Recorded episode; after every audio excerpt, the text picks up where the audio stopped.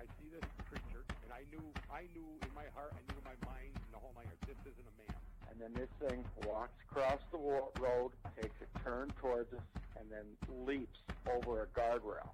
Went to look forward, and there was a big black thing, is all I can call it.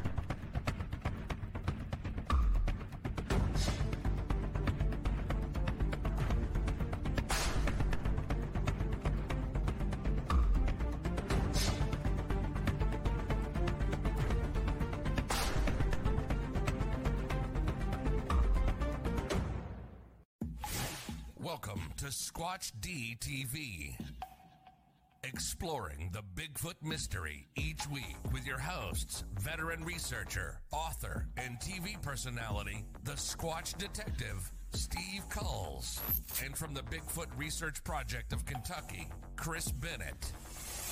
Sit back and buckle up as we bring you guests from around North America discussing the Bigfoot phenomena, but not without a few laughs too. Here are your hosts, Steve and Chris.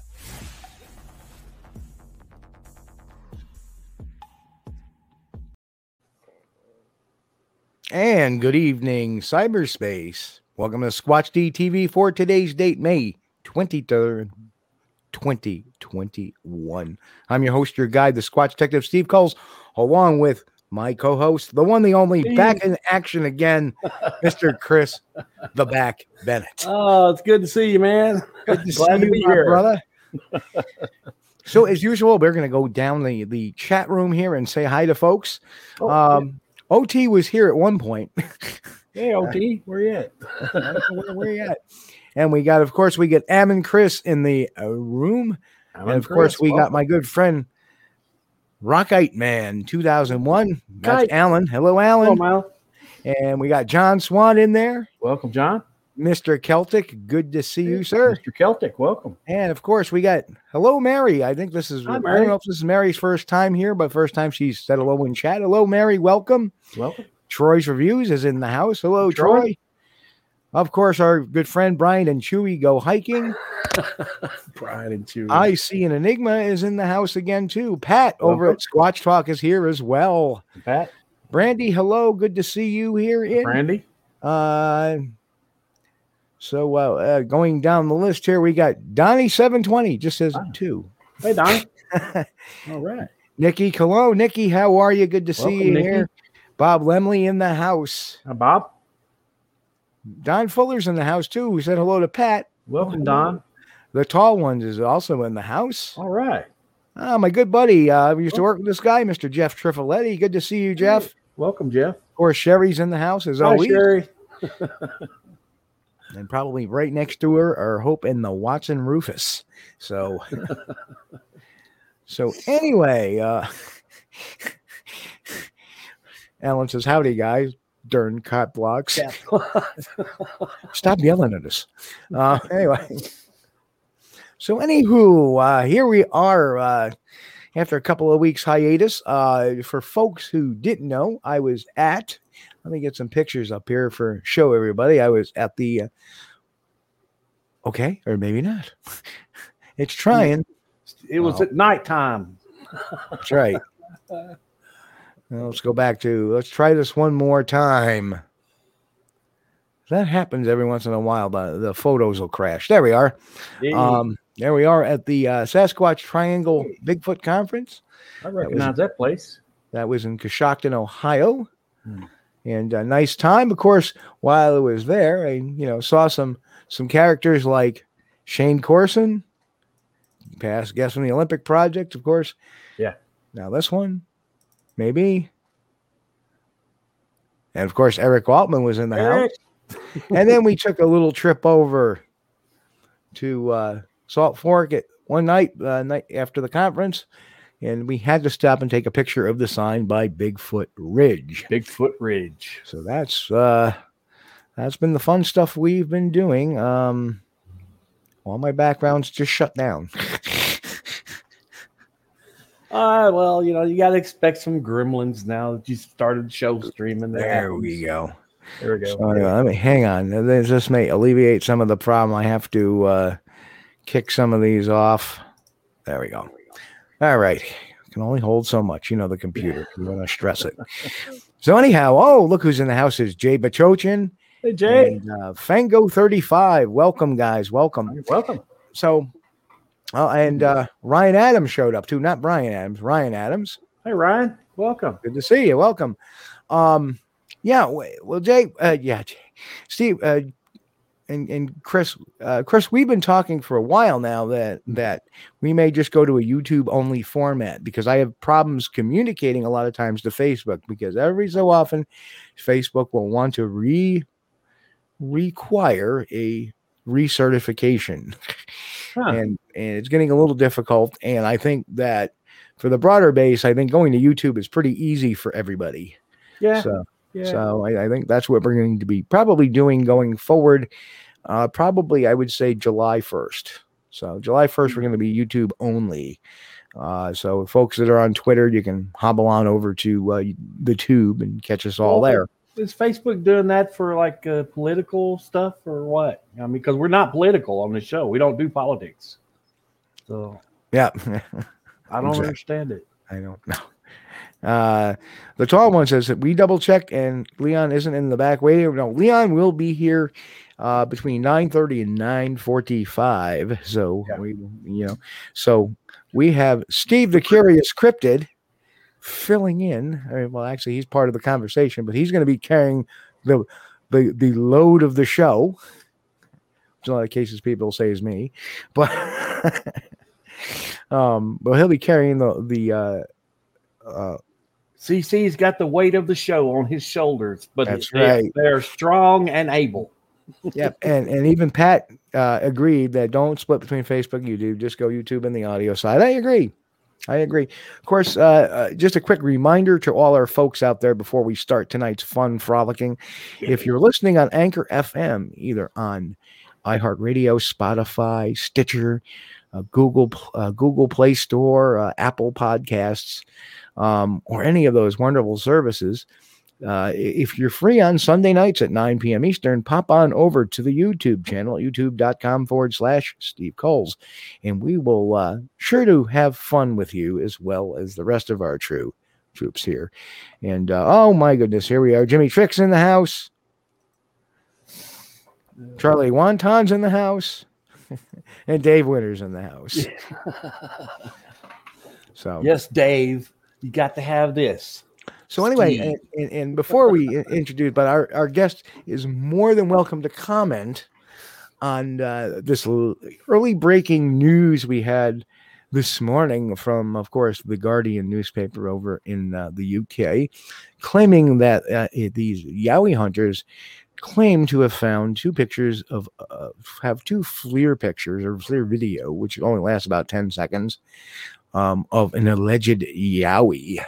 And of course, one in one picture, you really can't tell much because it's behind a bush. But in the second picture, we tell a lot. And here it is. Ta-da! Uh, um, not a Yowie. Um, No. I didn't know they had binoculars. No, well, it certainly does look like they're looking through like field glasses. That's for sure. That would like explain why they can see you coming from so far away. They've got their own set of binoculars. That's right. They're um, squat. They're Squatch binoculars. Yeah, I'm sorry, man. I'm not seeing it here. I'm not seeing yeah. a Sasquatch there. Uh, yeah. Oh, yeah, he's wearing shorts, and uh, look like they go to just above oh, the I knee. I think that's there. Just a hairy butt. Uh, So, I don't know, folks. The panel, thumbs up or thumbs down? I'm giving it a thumbs down. No, no, no. Chris? Definitely. Uh, and down, it's no. unanimous thumbs down. Yeah. All right, on to the next one. yeah. So, anywho, uh, Cece, Steve, um, uh, tell us about yourself and how you got involved in this crazy business of Bigfoot research and why you're not on meth if you are in this business. Well, about uh, twenty years ago when I was in high school and a couple years uh, past there, uh, I did go out camping a lot and uh, did spend a lot of time out there and did have a couple of experiences. But uh, this is the first time I'm seeing Ryan Adams in, in our chat. I'm glad he's here because he said, crap, the Yetis have FLIRs now too.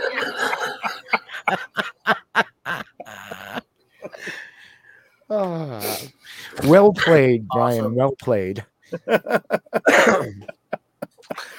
didn't even think FLIR. Yeah, they have them too. Oh, it's killing me, Ryan. So, so anyway, um, life got busy. I got married, got a job. I kind of set all this aside because I figured, you know, someone's going to have this figured out in a year or two. That was twenty years ago. And uh, so still waiting for that. Yep. Um, a couple years ago, I heard a voice in the woods that uh, sounded a bit like uh, some sort of Native American language. Uh, may- maybe something, maybe something like Inuit. Mm-hmm. And uh, I was out there alone, so no witnesses. My cell phone uh, microphone wasn't sensitive enough to pick it up. But I looked, I had two directions to look. You know, the, the ears will resolve a direction, and it, mm-hmm. and you can't necessarily discern ahead or behind. So I looked ahead where the road was, where someone would be walking up if someone were having a conversation walking up my driveway, and there was nothing there. And when I turned around behind me, by that time, there was nothing there. Gotcha. But that got me starting to look at stuff again and, and wonder what was going on.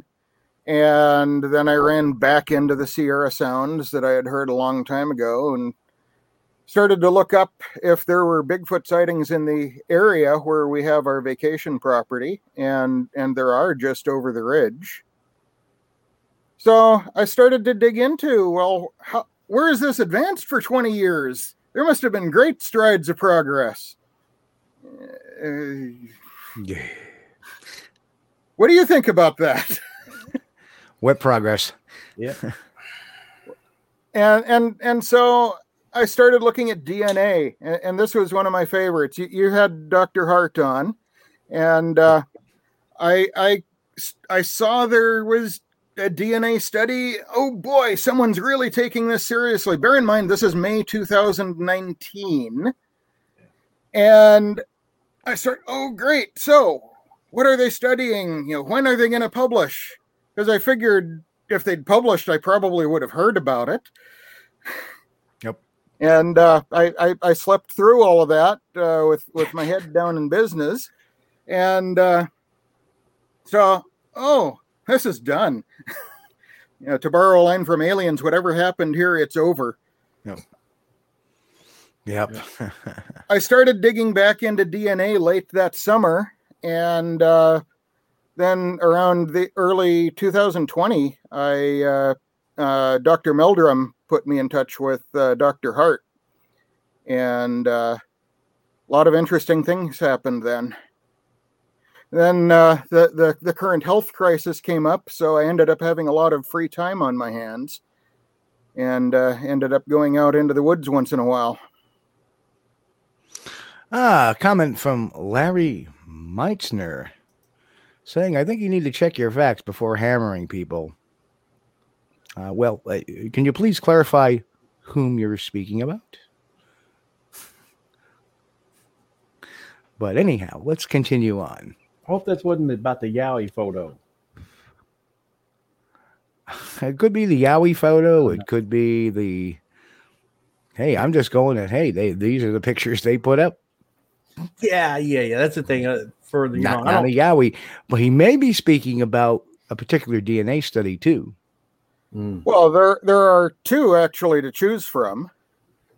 Uh, there There's the Sykes study, which is, is couched in its own interesting way.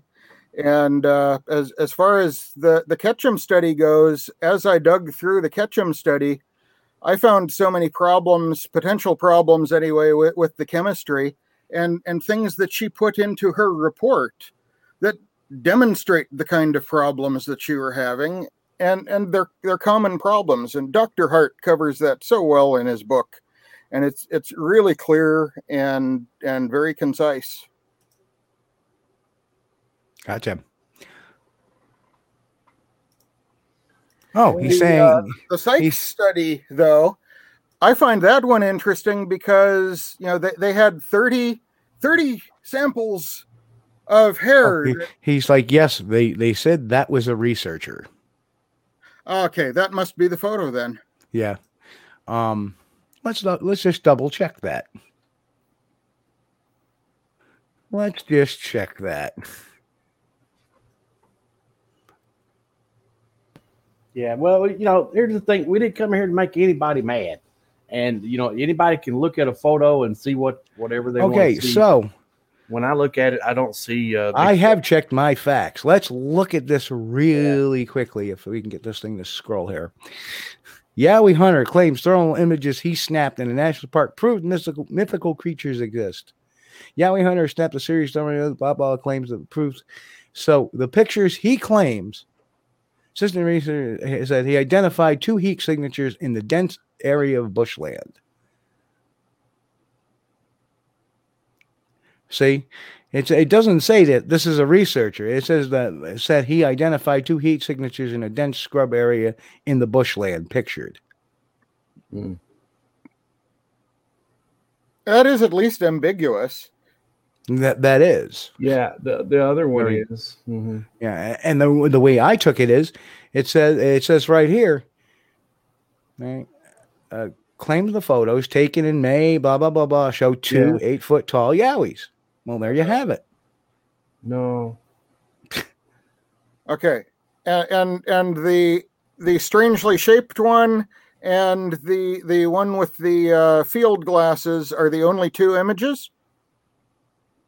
Uh, yeah, I suppose. If if those are the only two images, that's kind of the claim then.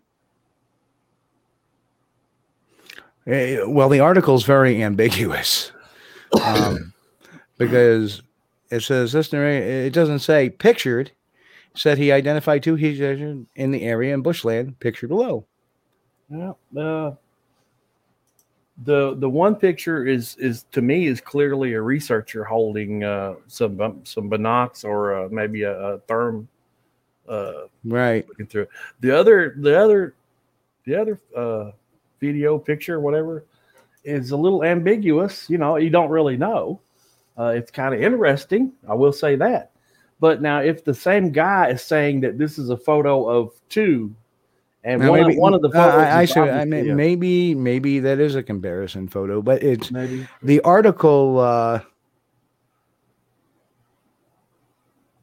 ah, okay, gotcha. Well, well it, it, yeah, the article, not... the article itself is very ambiguous. In fact, the second yeah. picture, these two pictures have been floating around pa- Facebook today.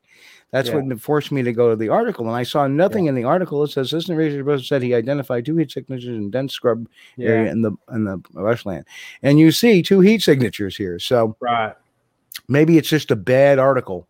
Maybe so. If if if if, if indeed, if indeed, uh, this is a comparison picture and not the Yeti, right. well, right. we have correctly identified that this was a person. Yeah. With a FLIR, yeah. with a FLIR or a, something, and and I think Ryan was right. It is a FLIR. Yeah. Well, that top uh, that top uh, photo is interesting. It is. Yeah, now, that, I, I kind of that, like that. That it is. That it is. But see, the, here's the thing, though. When and the video doing... makes it even more interesting. Yeah. If we get the video play again. Oh, no, wrong. Uh, well, okay. Well, maybe I'll, I'll look through it and see if I can find another story on there that's uh, a little let's, bit let's better take covered. A look at the Australia. Maybe the Australia. Um.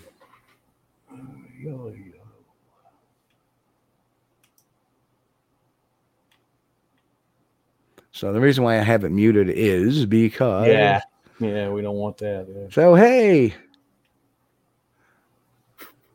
oh, we got a commercial first. Wonderful. So anyway, while we're on here, uh...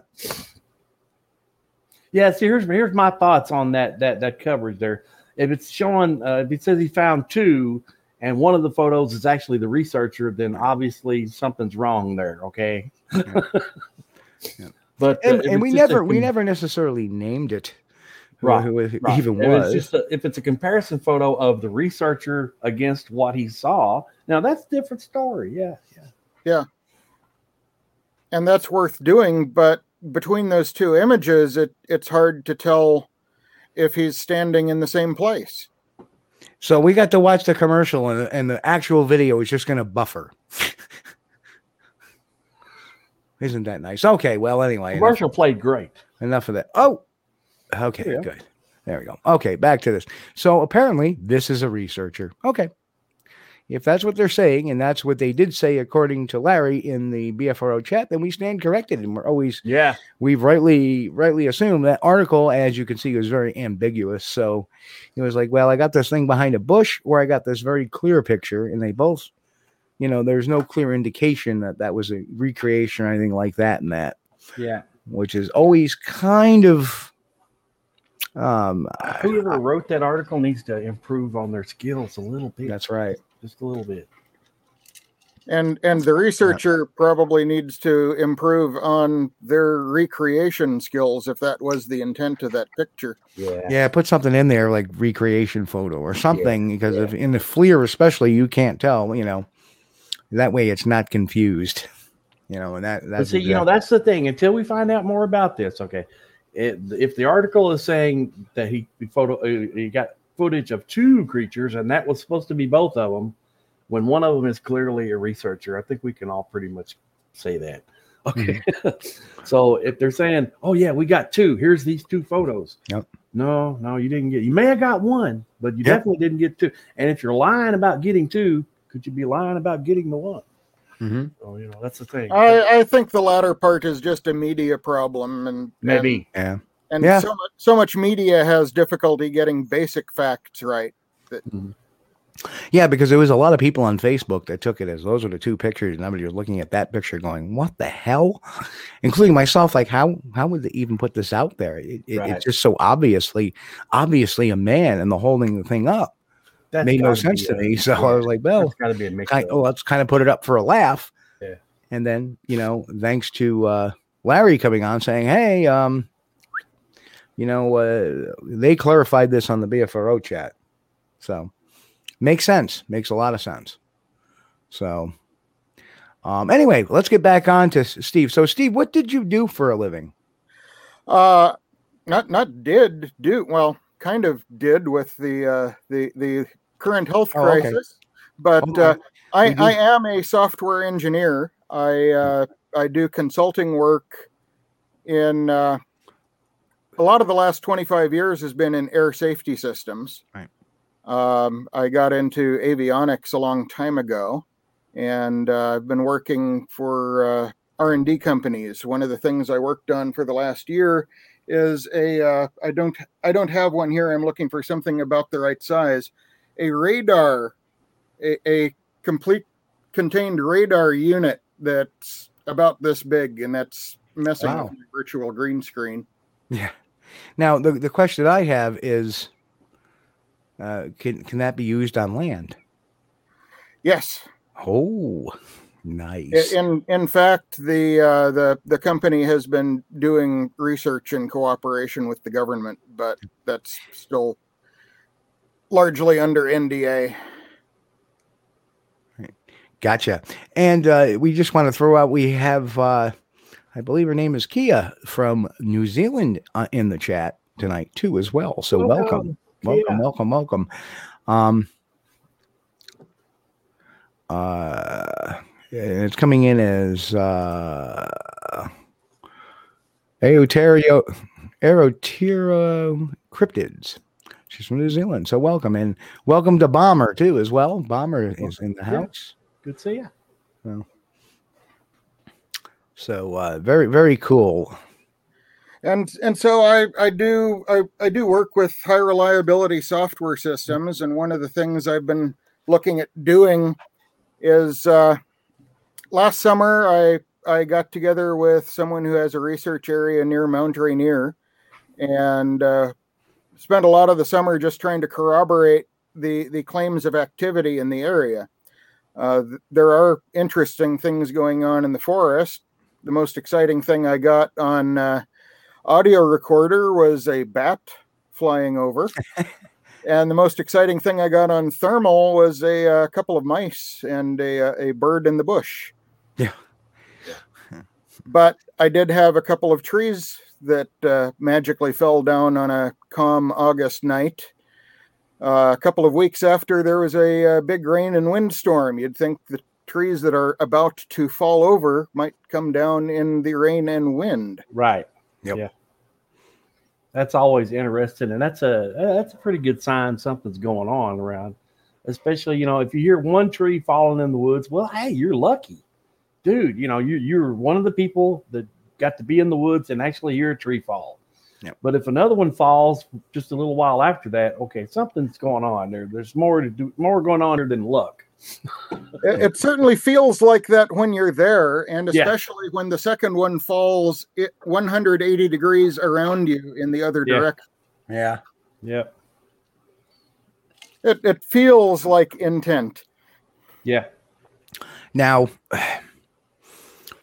you know, one of the one of the things, and, and I have been on with with Steve and on uh, other shows over at uh, Squatch Talk Radio with um uh, with Pat and uh, at the same time Leon, and you know, Steve has impressed me with he has a great mind for this, to putting facts to paper, and you know, uh, a lot of great great ideas he's working on right now. Um, that kind of, I would think, make us have to work a little bit less, but at the time, same time, work smarter. So that's really what I've been getting from, from Steve. And it's just tremendous that's part stuff. Of the idea behind it. Yeah. One of the things I would like to do is just put out a network of pas- passive motion sensors around the camp. Maybe something that, that stands on a five foot tall P V C pole that you just jam down into the dirt, and put a bunch of those about fifty yards out around your camp, and just know when there are things moving. Right. Right. But and then you can add to that, you can add lights to that and things like that. So if a sensor comes on over here, well, you turn on a light over there and see what kind of activity that produces from whatever is moving. Hmm. That would be interesting. Yeah. No, we figured out her name is Aotearoa. Aotearoa. So. You don't hear that one too often. No, no. Or at least I don't. And, you know, I'm in the middle, uh, middle of Kentucky here, and uh, that's pretty much in the sticks. So. No, I, I, Everybody I, I named Bob things, and see, John. people people don't understand that. The chat, for me, flies by. Because not only do I have YouTube talking, I have Facebook talking, occasionally Twitter's talking, and it's going fast. Um, so I just caught it, you know, I kind of misread what she said. Kia ora is a Maori greeting from New Zealand. As I it flashed by me, it said, I saw Kia, something or else, greetings from New Zealand. That's what I saw. Ah, okay. So that's why. But her name is Aotearoa. Okay. Aotearoa. Okay, that's a that's a cool name. Yeah. Um, we don't hear that one every day in Kentucky, that's for sure. Nope. Um, so so tell us, you know, you had sent over a chart, and if you want to, I can put that chart up. Talking oh, about, sure. Yeah. Talking about um there it goes. Maybe. Or maybe not. Maybe not. No, that wasn't it. Really? Jesus Christ. Yep, and everything just collapsed. uh, okay. Well, that, that's fine. We can we oh, can talk about it, it anyway while you're struggling to, to bring it up. Oh, um, here we go. Now, there there weren't there wasn't a name for this quite a number of years ago, but you would have recognized the thing without the name. Have you ever known someone who spoke with absolute surety about some particular topic that you actually know about, and you know they're just blowing smoke? Yes, yeah. I know what you're talking about. Go ahead. Yeah, that that is that is an example of what's become known as the Dunning-Kruger effect. These two psychologists uh, wrote a paper on this, and the the basic idea is people will have an absolute surety about a subject, and for all of us, for every subject, we're someplace on this curve, and for different subjects, we're at different places on this curve. The thing is, when you're on the right side of the curve, where your confidence in a subject is based on the actual knowledge, You you know where you are on that curve. If if you're trying to do something with that subject and it doesn't work, and it doesn't work because you don't know what you're doing, you might actually be somewhere on the left side of that curve where you're absolutely confident about the subject, but you don't really know anything, and you don't even know what you don't know, and you don't know how much you don't know. Right. So you, Steve, as an investigator, have to have a very broad knowledge base uh, of a broad variety of subjects, so that when something comes up during an investigation, you at least know on your own, do you have a passing familiarity with this subject? Have you studied this subject a lot more so you have some confidence in the subject? Or do you need to consult some expertise to get some more information on the subject? As an engineer, I also have to have a very broad knowledge base for being able to solve a wide variety of potential problems I may encounter in the work that I do. That broad knowledge base allows people who have all of that information at hand. First of all, we've spent a whole lot of our lives being confronted with a question, and it's easier to just say, I have no idea, than to try to B S your way through it with someone who knows what they're talking about. Yep. It gives us the ability to know right away we're at the bottom of that curve, or or maybe somewhere up the right side. Right, the, right. the problem for most people is, in order to realize that you don't know enough about the subject, you have to know enough about the subject to know where you are in this spectrum. And and that's a kind of a paradox. Right. With, so w- with our backgrounds, with the kind of background where you have a very broad knowledge base, you're more willing to admit, I don't know. That That's something that's really important, because people have a natural tendency to fill in information. They have a natural tendency to want to answer questions, to want to sound like they know what they're talking about, and they will try to push through it, sometimes with success and, and sometimes with people, you know, well, he doesn't know what he's talking about. And this isn't based necessarily on knowledge out of books. This is based on practical knowledge, a lot of it. Practical, experiential knowledge. It's, right. It's not just schooling. Right. So that's just to clarify, David, Uh, David's comment saying knowing a lot of information doesn't mean you're correct. University of filibusterers who know a lot of crap. That's true. But I, I in the context, I, I believe Steve is talking about, he's talking about people that go out and, and, and test their stuff and, and what works, what doesn't. And, and, and out right. of that, you come to this realization that you're, you're never a certain everything positive one hundred percent, but you have your theories and you're testing them and some work. And, hey, you're getting results. So you're doing something right. So you're on the right side of the curve. The people on the left side of the curve are the people. And, you know, we we we tend to see those people who uh, who lack employment, who are out there every day doing Sasquatch. Well, we're out here doing our Sasquatch research. And, uh, yeah, we were surrounded by them Squatches. There was four or five of them today. But, yeah, they never come across with any evidence of what they say whatsoever. And that, but they'll tell you, you know, the secrets, all the secrets you need to know to draw in the Sasquatch, but they never, never have any proof of it. And that's the cocksure and dead wrong type of people. Right. And you also probably encounter them in, in some of your investigative work. Ah, uh, yeah. Well, you, you, and you know, you can take a look at this and you probably encounter people in all walks of life of this. Yes. You know, the, you know, the mechanic who says, oh, you don't have to worry about that. You know, that's that. You don't need that. And, you know, and, all including, the wheel falls off. Including absolutely PhD scientists. They may know what they have their PhD in, and they may not know a whole lot of other things. Uh-oh, we have just gotten the three-minute warning. Ah. Uh, but this is a every- problem that, that people have, that everyone has. And if, if you're aware of this sort of thing, you can question yourself as to whether or not you're really familiar with something. And you can so, figure out for yourself where you are if you ask the questions. So let me let me ask you this, uh, Steve.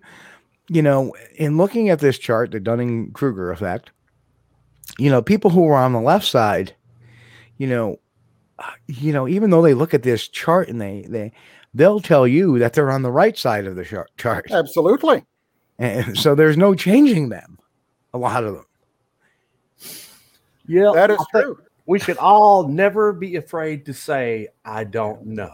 You know, people ask me all the time. That's it's the it's kind of funny. I go, I do a lot. I do a lot of guest spots. In fact, I'm guest spotting on a, a on a podcast tomorrow. Uh, that, that's broadcast on iHeartRadio, pretty popular program. And um, they always ask me, well, how many Sasquatch do you think there really are? And I turn around and I was like, I have no idea. I'm I'm not an ecologist. I, I wouldn't know. I'm not a biologist. I, I wouldn't know. But how yeah. many Sasquatch can stand on the end of a pin?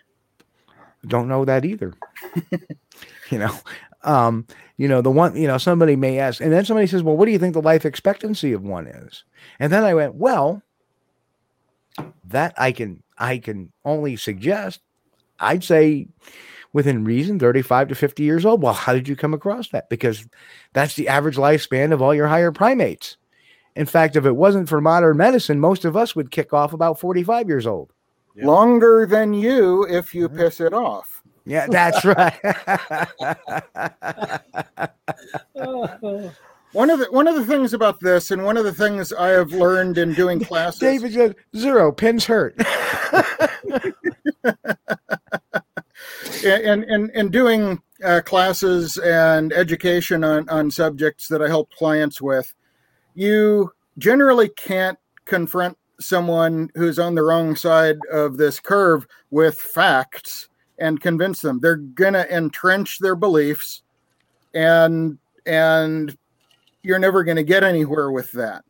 The way you do it is you impart knowledge, you you try to work on that learning curve, and they'll, as they try to incorporate what you're telling them about it, they will start to actually learn about that subject, and then they'll begin to realize that, wow, there's a lot more I can learn.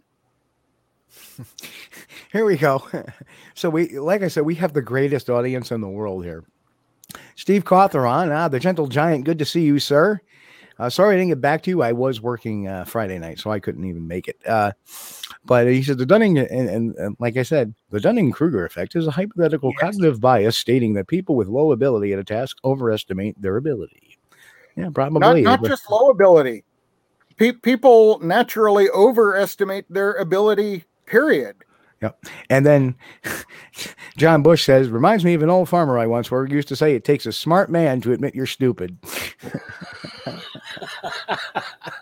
And without any further ado, the, the uh, you know, we're, we're getting crowded in here. Okay, move everybody move up. Hey, Leon, how are you? Welcome, Leon. Hello, gentlemen.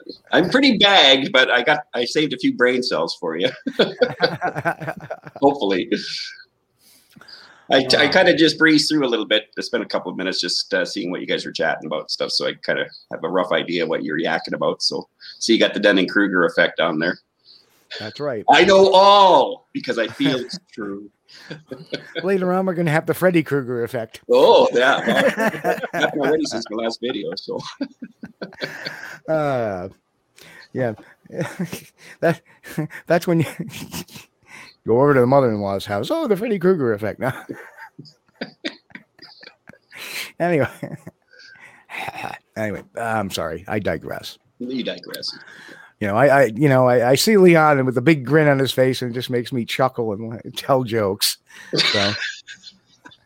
After a day like I've had today, anyone you, you want to throw out there, I'll appreciate everybody, one of them, I'll tell you. so. So what are you guys talking about?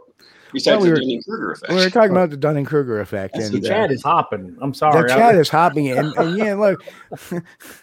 so look, O T's like, there was a good paper called Unskilled and Unaware about InfoSec professionals who got a certificate or whatever, and they are rather incompetent but don't even know it. It's like the participation trophy. Oh, yeah. yeah. it, it, it, it, it, it does reveal itself in how often they have to look for a new job. Very good. That's a good point, Steve. Look at the resume. You've been employed by seventy-five people in the last three years. Can you tell me why? So how many Bigfoot have you seen and why? Um, so, all right, Leon, let's give Leon the floor for a second. Leon, tell us about yourself. Welcome to the gaggle. And uh, I'll leave it there. Well, uh, uh, well, can't you ask me a couple of questions so I can debrief my brain uh, for what I just came out of? Because I just got there five minutes ago. Ask me some questions first. That would probably help me well, kind of get in, into being online right now because my brain's still back at work. So my goodness. So I have to introduce him myself, I suppose. Well, uh, wow. I, well, I, you introduced me last time as Leon Smith. I don't know why people have such a hard time with my name. I, and especially talking to Thomas. Thomas is going, who's Leon Smith? No, but I, I got it right. I got it right for the show, for Christ's sake. All right, I'll tell you what I do. Oh, right. oh Don, Don Fuller said the mystery men haven't gotten to Leon either. Thanks, Don. oh, yeah. Yeah, they haven't got to me yet. I don't know. Uh, I deal a lot with the brain. That's what I do professionally, how people think, uh, why you think what you think, how you believe, why you believe. And uh, unfortunately, we're not in control of our lives as much as we think we are.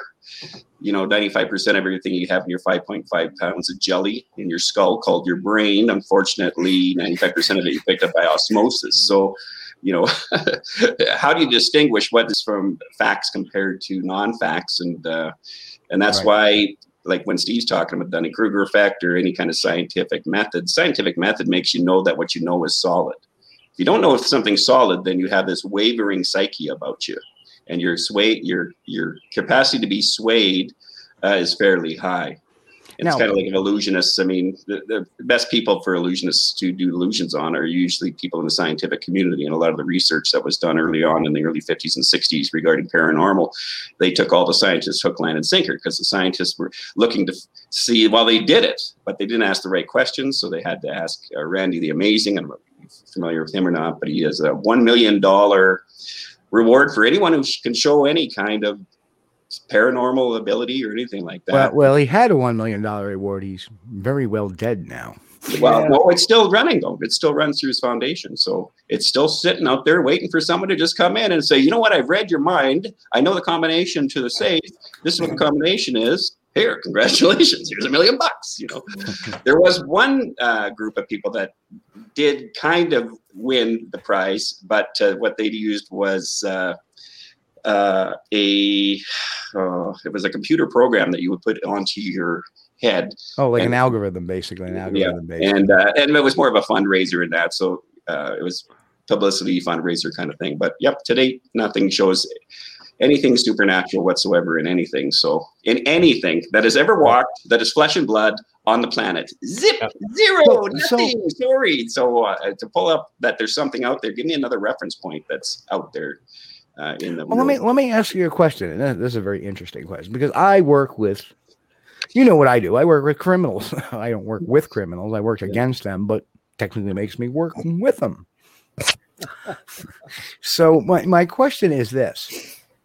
Is when you're dealing, like people say, you know, the scientific experiments, you know, one of the, or one of the things that, that the scientific theory is, is that you, you, you create an experiment, and if it repeats itself, it, it's, it's basing your, but when you deal with beings, be it humans, be it whatever, you're dealing with dynamics.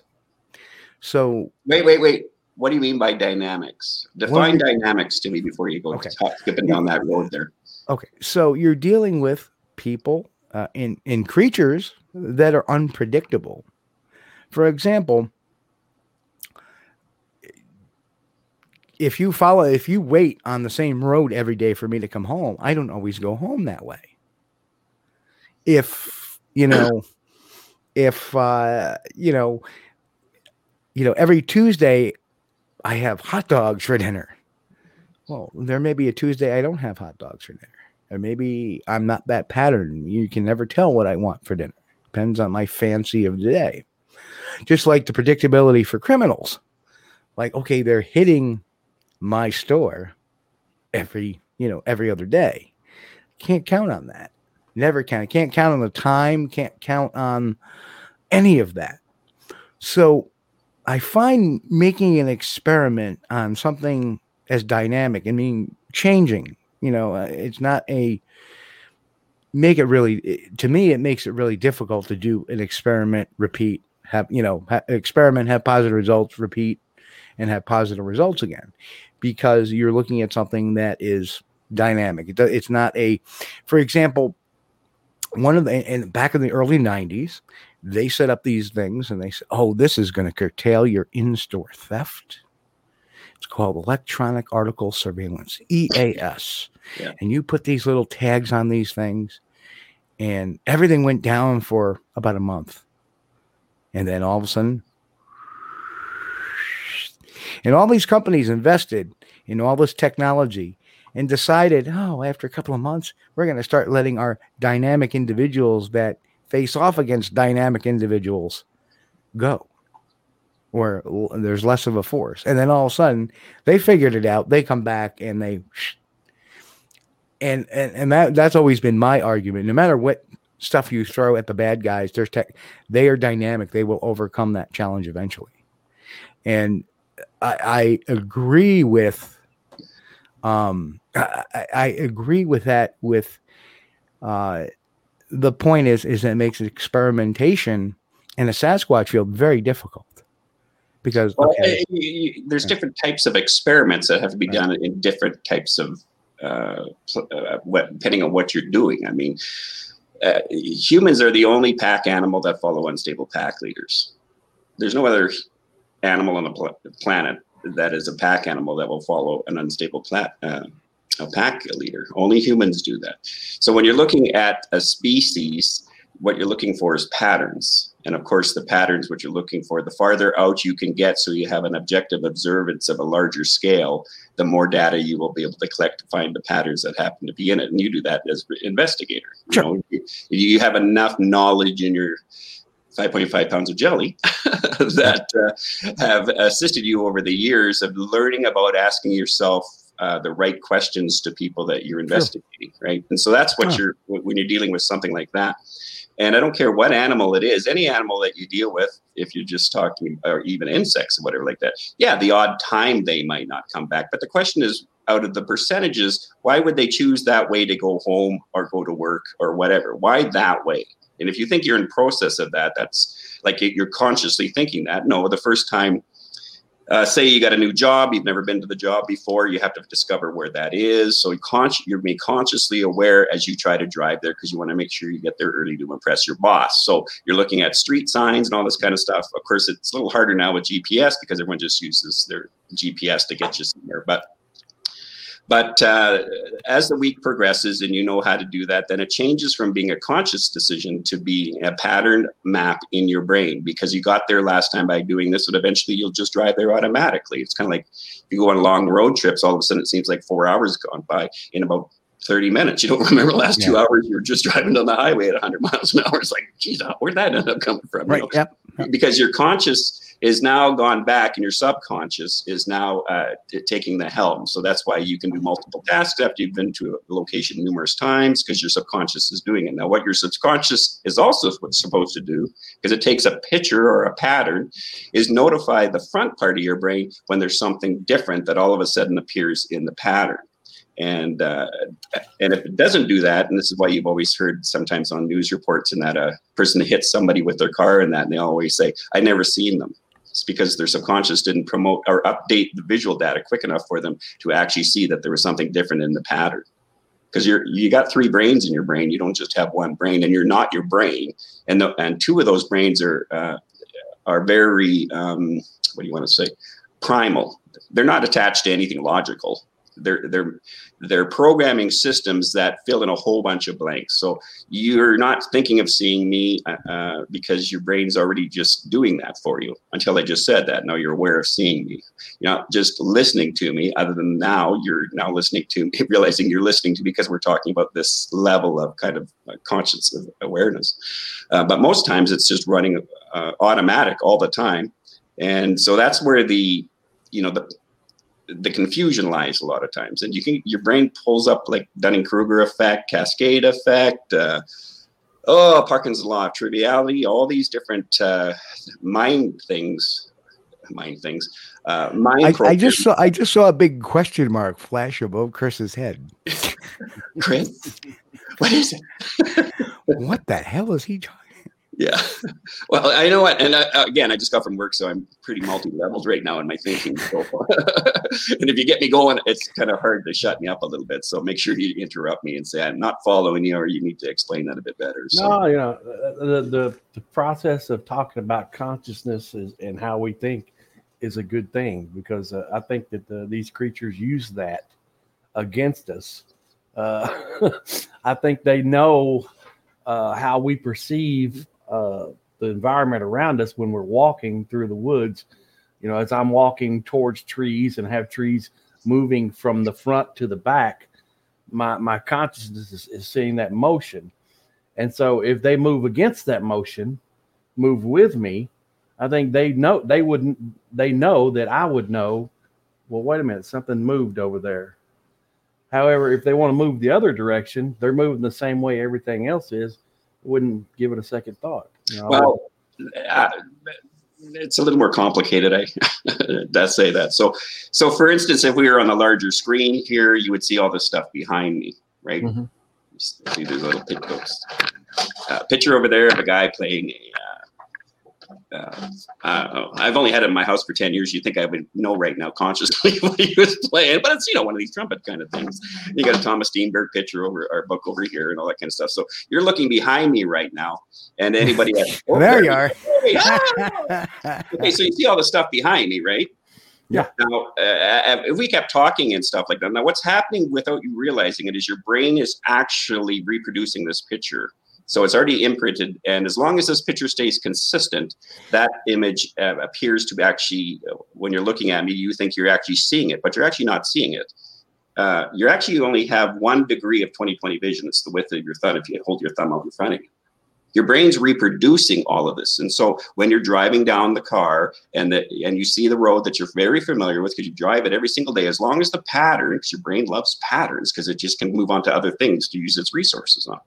Uh, and that's the problem is uh, if if your if your uh, primal part of your brain is not alerting the front part of your brain, especially on your peripherals, it's very easy for you to get fooled, especially if you're going into the, say you come online, you want to look for a Sasquatch, you'll see shadows off in your left and right, uh, or your ghosts. Going, I'm, I'm going to a cemetery to look for ghosts. Okay, I've already primed my brain because I'm going to a cemetery to look for ghosts. I'm going into the woods to look for Sasquatch.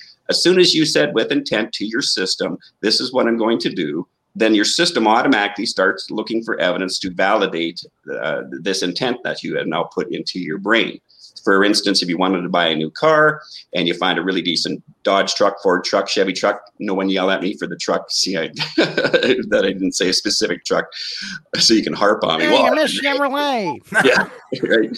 Uh, so as soon as you decide and you find out whatever, you know, style of uh, truck you have, all of a sudden you start seeing them all over the place. Now, it's not like all of a sudden, you know, somebody's read your mind and they start reproducing all these trucks in your neighborhood. It's because your brain's not interested in the information until with intent you choose that I like that truck. Then your yeah. brain starts showing you all these kind of trucks. So uh, you have to be really cautious when you're in the forest. And I, I always encourage people about do practicums. I like getting spooked by squirrels, rabbits, um, because my system doesn't know what it is. And my brain is going to project on that whole thing, taking my system with it. Oh, yeah. To help me discipline myself to stay neutral, which is very tough to do. Yep. and and it forms pareidolia, like goatee. Right. Cultures in my goatee, you know. You should see my back here. You want to see a whole family and tribe of them. Just saying. I'm just saying. Uh, getting spooked is good, too. I, I, I can yeah, attest totally. to that. You know, I I sit out at a, on a on a leaning against a tree for a couple hours one time in the woods, and I heard specific, undeniable bipedal walking in leaves, crunch, crunch. And I thought, uh-oh, there's this has got to be a Sasquatch. He's sneaking up from behind. I, I can hear him back there, but if I don't dare turn around. So I wait, and about three or four minutes later, a turkey walks around front of me. So, you know, at that time, I was convinced, uh-oh, there is a Sasquatch, you know, coming up on me. And it was a turkey. Yeah. Well, turkey. Steve commented about this one time we were chatting about, you know, recorders and stuff, because we get stuff mm. sent to us all the time. And, and uh, people have no idea that, you know, listen, you know, I got a recorder for you, and a, a recording I want you to listen to, and it's ch- ch- ch- yeah. ch- ch- ch- right? They don't realize it's either a mouse or something that's right next to the bloody right. recorder or a deer. I mean, really, the problem with uh, most of us is we have no idea what it means to be in the forest like it would have been if we were Aboriginals or, uh, uh, or uh, oh, what's the other word I'm looking for? People in uh, the, the jungle and that style of living. That rhythm is not in our system very often, you know, and um, I have a guy that's on our team called Nick Evans from Raw Skills Bushcraft. And I mean, the guy just, I'm not BSing you too. He literally runs the top of mountains, like runs. He doesn't, you know, he, he's, he'll, he, he's, he's doing a four hundred eight kilometer uh, um, competition right now. They drop him off with a helicopter. All he has is a piece of paper. He has to bring all his own food, and he's got eight days to make it to the finish line. Do you and think Todd is- Standing would make it? Only if he's climbing up water walls. Oh. I know. So, you know, I mean, that's the thing is I, I, I deal with the brain, and I, I'm fooled by all this stuff. And I keep saying that to people. I mean, I'm as receptive as that's why you have to check out how your brain works. And that's why you do the practicum. Like you're saying, Chris, you, you, you literally uh, go out and you, you feel what you, you feel what it's like. That's a great thing about the bush. It teaches you who you really are when everything's stripped away. So yep. as long as you got your security of your cell phone, you know, if I go up top of the mountain here, I got no way of contacting out unless I got my uh, my G P S emergency uh, line right. with me. So I'm screwed if anything is wrong, uh, goes wrong. And um, th- the problem with most of us is we spend a lot of time distracting ourselves from actually being in our own skin. And one of the things about being in the bush is learning about being in your own skin. And you'll see that you're That's a scared little girl. That's you know, it. Like, I keep challenging Pat from uh, Squatch Talk uh, and he, I know he's in uh, chat right now, about, you know, what I want you to do is go into the bush and camp for a night by yourself, or maybe two nights by yourself, and then walk up the road and keep walking at nighttime with no flashlight on or anything until you feel your system kicked in. And that's important to do it very systematically like this. So I'm pretty confident I can see the fire over here, you know, I'm still safe, the truck's right there, it's within running range, you know, but you keep walking through the bush on the road until you feel your system kicked in. That's telling you you're, now you're moving to your primal, instinctual, uh, uh, kind of aboriginal type tradition that we used to be in for thousands, tens of thousands of years. We were in that world before. That's slowly been weaned apart, and we become electronic, and we become instant gratification. And whatever we need, I can turn this light on. If it's too dark, I can phone somebody with my cell phone. Strip everything away. Life and God are interested in one thing, is to teach you who you are when everything is bloody well stripped yeah. away. And most of us will find we're little children in older bodies, because I don't know what an adult is, even though I'm fifty-seven. You know, that's, that's the thing, Leon. I think I, I used to watch these shows that would come on. It was called like Alone. Yeah. Right? Um, yeah. You yeah. may have watched it where they put somebody out by themselves yep. and in the middle of the wilderness, and then, then they see how long they can last. Well, yep. uh, you know, I could watch and g- I could get a chuckle out of that. After watching the first two or three days, these people are starting to crack up yeah. because uh, they've been used, their whole life uh, is just filled with stimulus, and we're constantly overstimulated. Everything, everything, every, this is hitting you all the time. And when you go out in the woods, man, uh, there's peace, there's calm. Uh, you don't get all that, you know, you're not overstimulated, and it makes people realize, you know, it, it and, if they're not comfortable with themselves, they're they're not really capable of being alone. Well, and that's a brilliant point, Chris, because what actually happens is it backfires on you. Mm. It, it, you know, instead uh, because what's actually making you more freaked out is you're not used to being in your own skin in in that style of emotional rhythm. Mm. Right. Because, like you said, uh, if you guys. Uh, you get a certain guys... I I can explain it, I think. Go ahead. Like like, like when I'm in a store. You know, of course, I, I've been a loss prevention guy for years. When I'm in a store, there's a rhythm to the store. There's a rhythm to wait. And this is this is how I, I determine whether or not somebody's going to steal something. I can see it the minute they walk in. That's right. There's a certain cadence. There's a certain rhythm that the way shoppers work. Normal shoppers, the way they come in, the way they act, the way they they even look, or not look per se physically, but they look with their eyes, or they they behave. The minute I see that break in cadence, it alerts me, because that's the surroundings I've controlled myself to understand really quick. That's boom. Right. And, and, There's and, something and wrong right there. Right. And over the years, what's happened is it stopped from being, uh, again, cognitive. You're thinking about trying to find it, to be now subconscious, where you can just see it on a person. Right. Right. Yep. And uh, Steve is brilliant. Steve and I, are, I love him so much because he thinks a very specific way, because he's got a certain gifting about the way he thinks. And I have a very certain gifting yep. way, I think, which is I think backwards than most people. So I've always had to reflip everything around when I'm articulating to people, because uh, they can't see it the way I'm uh, that I see it. And so when he, I had an experience uh, last year, Steve, you can help me with this if in case I'm wrong, but uh, the, the incident that happened with him, when all of a sudden he hears something over there, and most people go, hey, what's that over there? Now, his brain would go, it didn't go where most people would have done. His brain went to, what? What did you say again, Steve? Hello. See, see, see, yeah. how, see how he's responding? His internal sense is, oh, hello, inquisitive and curious, and almost a bit of playfulness in it. And part of what Chris and I are, were chatting about a little earlier is you have to practice in those zones. So you go to the, oh, hello, instead of the, where's my Depends? I hope I'm wearing them. And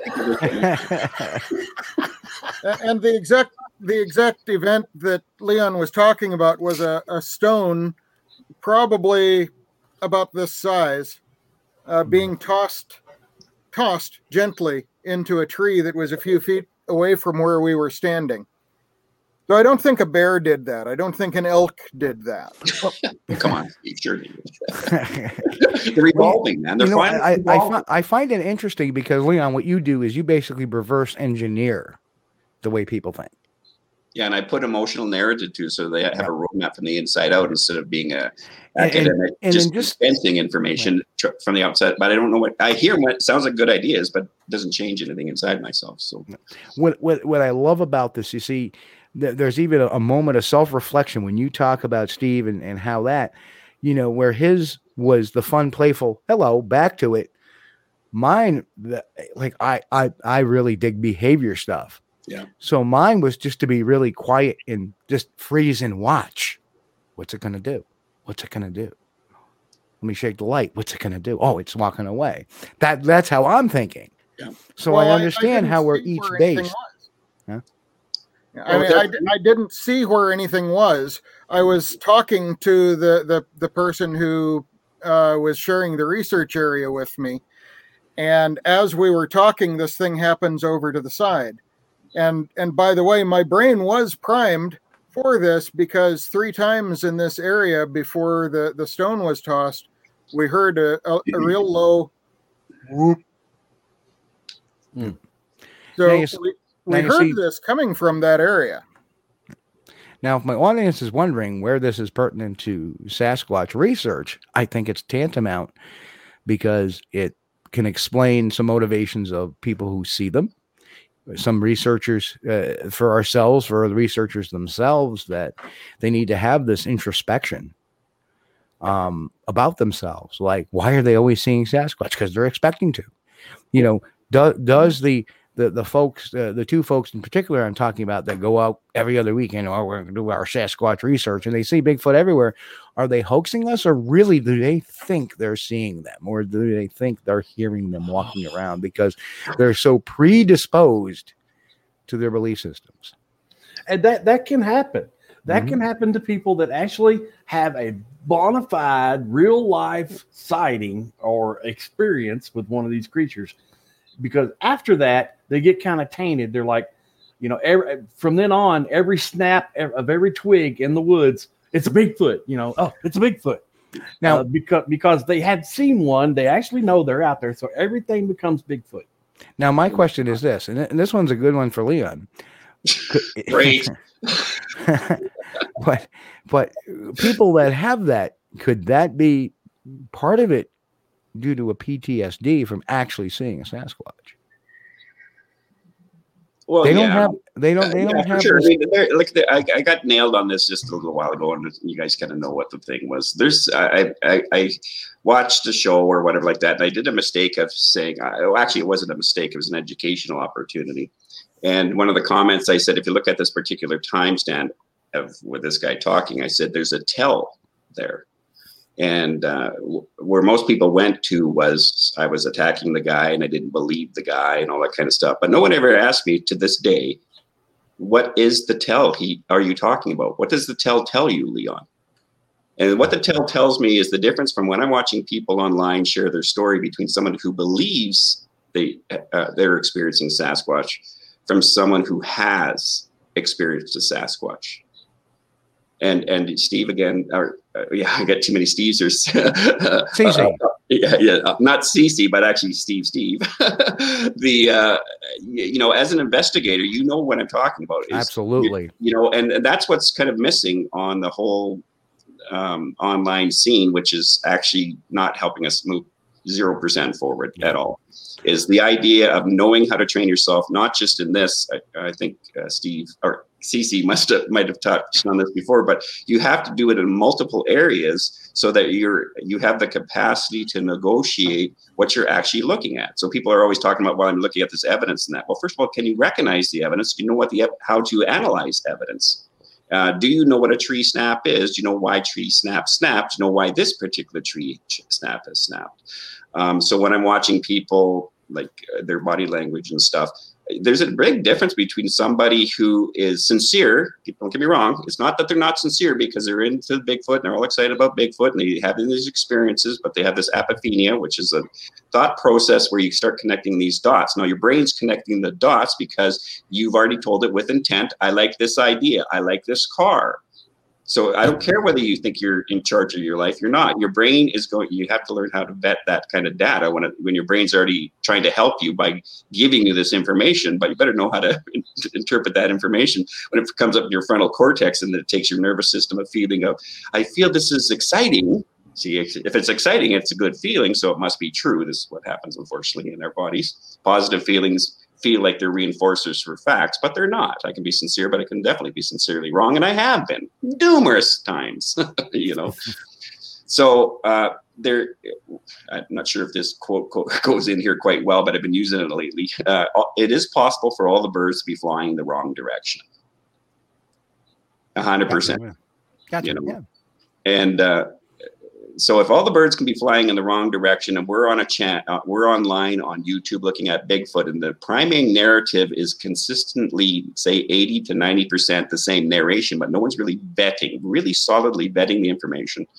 And they're not telling us why it's a Sasquatch. So they're just telling us, well, these are Sasquatch, these are Sasquatch structures, these represents a Sasquatch. If you're not putting that middle part in is what we're needing, can you please explain why it is a Sasquatch from the inside out, from your eyes? How do you know that this is done by a Sasquatch and not by, done by another reason? And like anything, if you ask me, Leon, how do you know that your trans? How do you know my transmission's gone on my car compared to how my my motor's gone on my car? Because some people don't even know the, that there, there's two different mechanisms. Right. Uh, well, if I can explain to you and show you, then you'll go, oh, okay. Because I, no offense to any ladies out there, but I had a friend that uh, the actually. I had two. One was a male and one was a female. And both of them blew out their transmissions. And when they went and the, uh, talked to the mechanic, the mechanic said, you've blown out your transmission. And both responded back, well, can't we just change the motor? Yeah. Well, you can, but it ain't going to fix your transmission. Yeah, if, it's got, if it's got a new transmission connected to it, sure, you can swap them both out. Yeah, so, I mean, there's a lot of vulnerability. And I think that's what's so sad about everything um, that's online is... And it's not that people aren't intelligent. It's just that they've been spoon-fed. Because, again, if you're excited about any topic and you come online and you find out that are narrating this, whatever your interest happens to be for the topic you're interested in, uh, you're going to start following people and you're already trusting. So you're trusting that the channel's good. And plus, you feel good after you watch the channel. But as time goes on, what ends up happening, there's some consistency of no depth to it. There's no meat, really meat and potatoes. And uh, when Steve... C C talks about, uh, you know, the baloney detection kit. It's important that you learn about the baloney, baloney detection kit because it's in your own head. You got to learn, is it baloney? Am I, am I feeding myself B S or not? Hey, you know, we, we have I want to feel right, and I want to feel important, and I want to feel, and this isn't any topic, you know, like it doesn't matter. I'm a lawyer. I feel really important. You know, I'm a doctor. I feel really important. Well, if your identity is what you do, then you're screwed because all you're saying, I can just strip that away. If your identity is what you have, all I have to do is strip that away. That's your identity. No, your your identity is deeper than that. You have great value and worth because you actually are. But if you are psychologically fractured from knowing that truth, that's the most solidest truth you'd ever know about yourself, that you've always had great value, then you are set up in the bush or online to follow major conspiracy theories and stuff like that. You don't just have conspiracy theory thinking in your head. It happens between usually between four to seven or nine years old. It's already programmed in your system. So if you come from a very unpredictable environment, well, that's going to make you very suspicious. And if you've got authority figures, mom and dad, and they're not very consistent, you're not going to, when you get older, have a, any kind of roadmap to understand that maybe not the government's out to get you. Because, I mean, we hear that all the time. Canada's so different than the U S's narrative I hear online about, you know, the government's doing this. No, it's the government. You know, the government in Canada's kind of like, you know, beer and moose. This is what we do. You know? So, I mean, you show us the body, we'll take a peek at it. Yeah, okay, yeah, well, yeah. Hey, you know, we say hey all the time. Hey, yeah, that's a moose. Yeah, hey, yeah, that's a that's a Sasquatch. That's what we would say. We investigate it, we check it out. We're, we have a total different mindset up here in regards to uh, Sasquatches and stuff. So, I mean, not, not, I don't want to be over the top on that statement, you know, um, because I have a lot of great American friends, Steve being, C C being one of them, uh, that I can trust. Thanks, Leon. Well, I, you know, I, I've been watching your channel. I really see how you guys like to hide in the back side of your channel instead of showing your faces, so I can't read your body language, you, you little stinking hiders.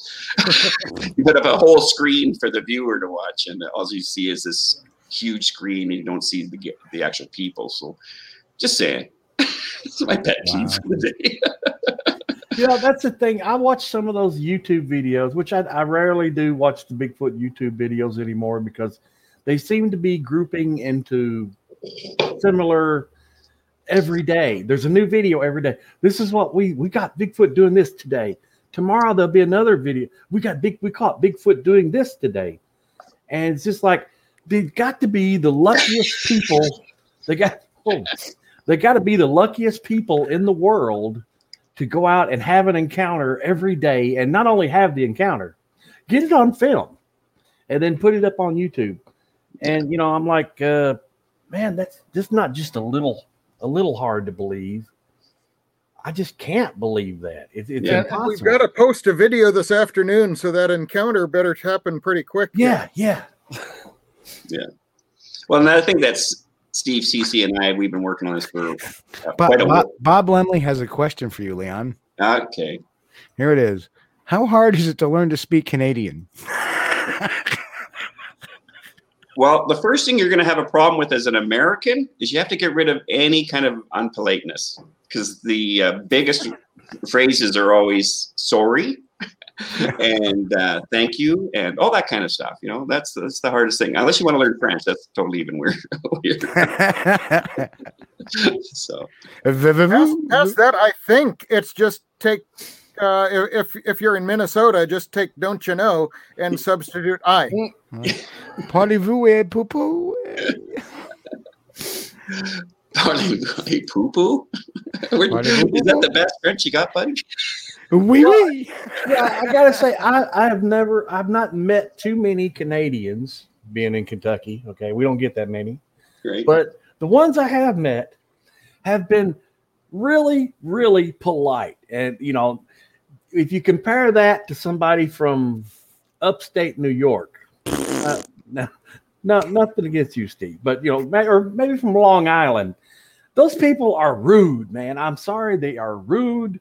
And if you wave hello to them, they might they might perceive that as a threat to their life. When was the last time you were to Long Island? Oh no, no, it's been a long time. No. Okay, so I, I had my best friend Keith uh, Van Emmerich was is from Long Island, and we were in the Air Force together, and he was just weird. I mean, you know, it's Leon, can you please explain to him about his confirmation bias? Yeah, on, yeah, on, yeah. On, well, on, well, that's Long, Long Island is. Well, you know, I love Keith to death, but he was weird. You know, I, I I can give you the experiences I've had with some of the Canadians I've met in New York, but yeah. I really can't, because usually they're driving about one hundred forty past me.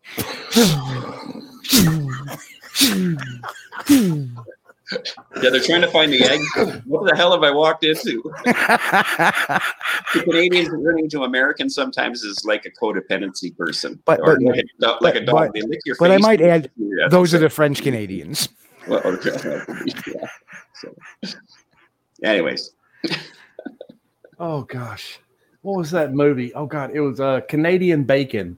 Yeah, uh, had uh, Dan Aykroyd in it, and he was the uh, police officer that pulled these guys over. And you know, you, you know the story. They had uh, "Screw Canada" and all this other stuff written on the side of this truck.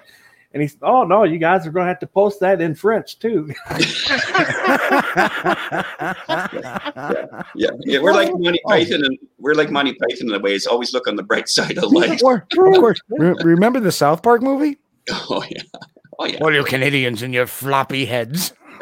Because they always do the Canadians. Oh, well, I'm going to get a little attack personally here. I think I'm. Uh... It's all in good fun. Sorry. Hey, now come on, come on. We had Steenburg on last week, or a couple of weeks ago, yeah. And I said, "Well, how's it feel to be? You know, you know, I can imagine what the Canadians were thinking around election time. They must have felt like the people that lived above the stairs of the meth lab downstairs." Yeah. No, that was a good analogy when you first said that on the I just thought, oh, yeah, that was totally, we didn't know what was going on. I think most of the other people, too. Like, it's funny when you talk to kind of colonial like with us, like Britain and Aus- Australia and them, we, we behind the scenes watching what's going on in the States, we were just like, what, what, have, yikes, why can't they see what we're seeing here? Like, what's, what's, what's the problem? Like, you know, and we're not saying we're the best at anything. I, I, mean, I heard the oldest, I heard the oldest Englishman over in the U K say, well, you know, I said this once, I said it again, those bloody Yanks, they're going to fold in a couple of hundred years.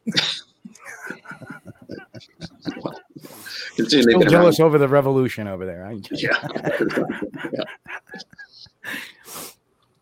But um, yeah, I, I have this meme I say for, for one of my, my U K friends. No, no offense to our U K fans. I, I know we have a couple in the audience, but uh, it, it says blame Cornwallis. And I throw that one up there. Oh, oh, oh no politics. No politics. Chris, no politics. You apparently don't know who Cornwallis was. Oh, yes, I do. Who was he? Uh, he was the, the commanding general for the uh, uh, British forces during the Revolutionary War. Okay, that was two hundred and, and umpteen years ago. I think yes, that foregoes kind of politics. It's political. Oh, no. It's political. No. Hey, we're talking about Bigfoot. If there's anything that's yeah. not political, yeah. come on. I mean, I saw that video I just posted on. Uh, this is disappointing or whatever it says. It says Sasquatch videos we once thought were and turned out that they're not. Yes. Some of the Goonie Ball conversa- or comments I've, I've gotten. I mean, most everyone's been really awesome for sure, but yeah.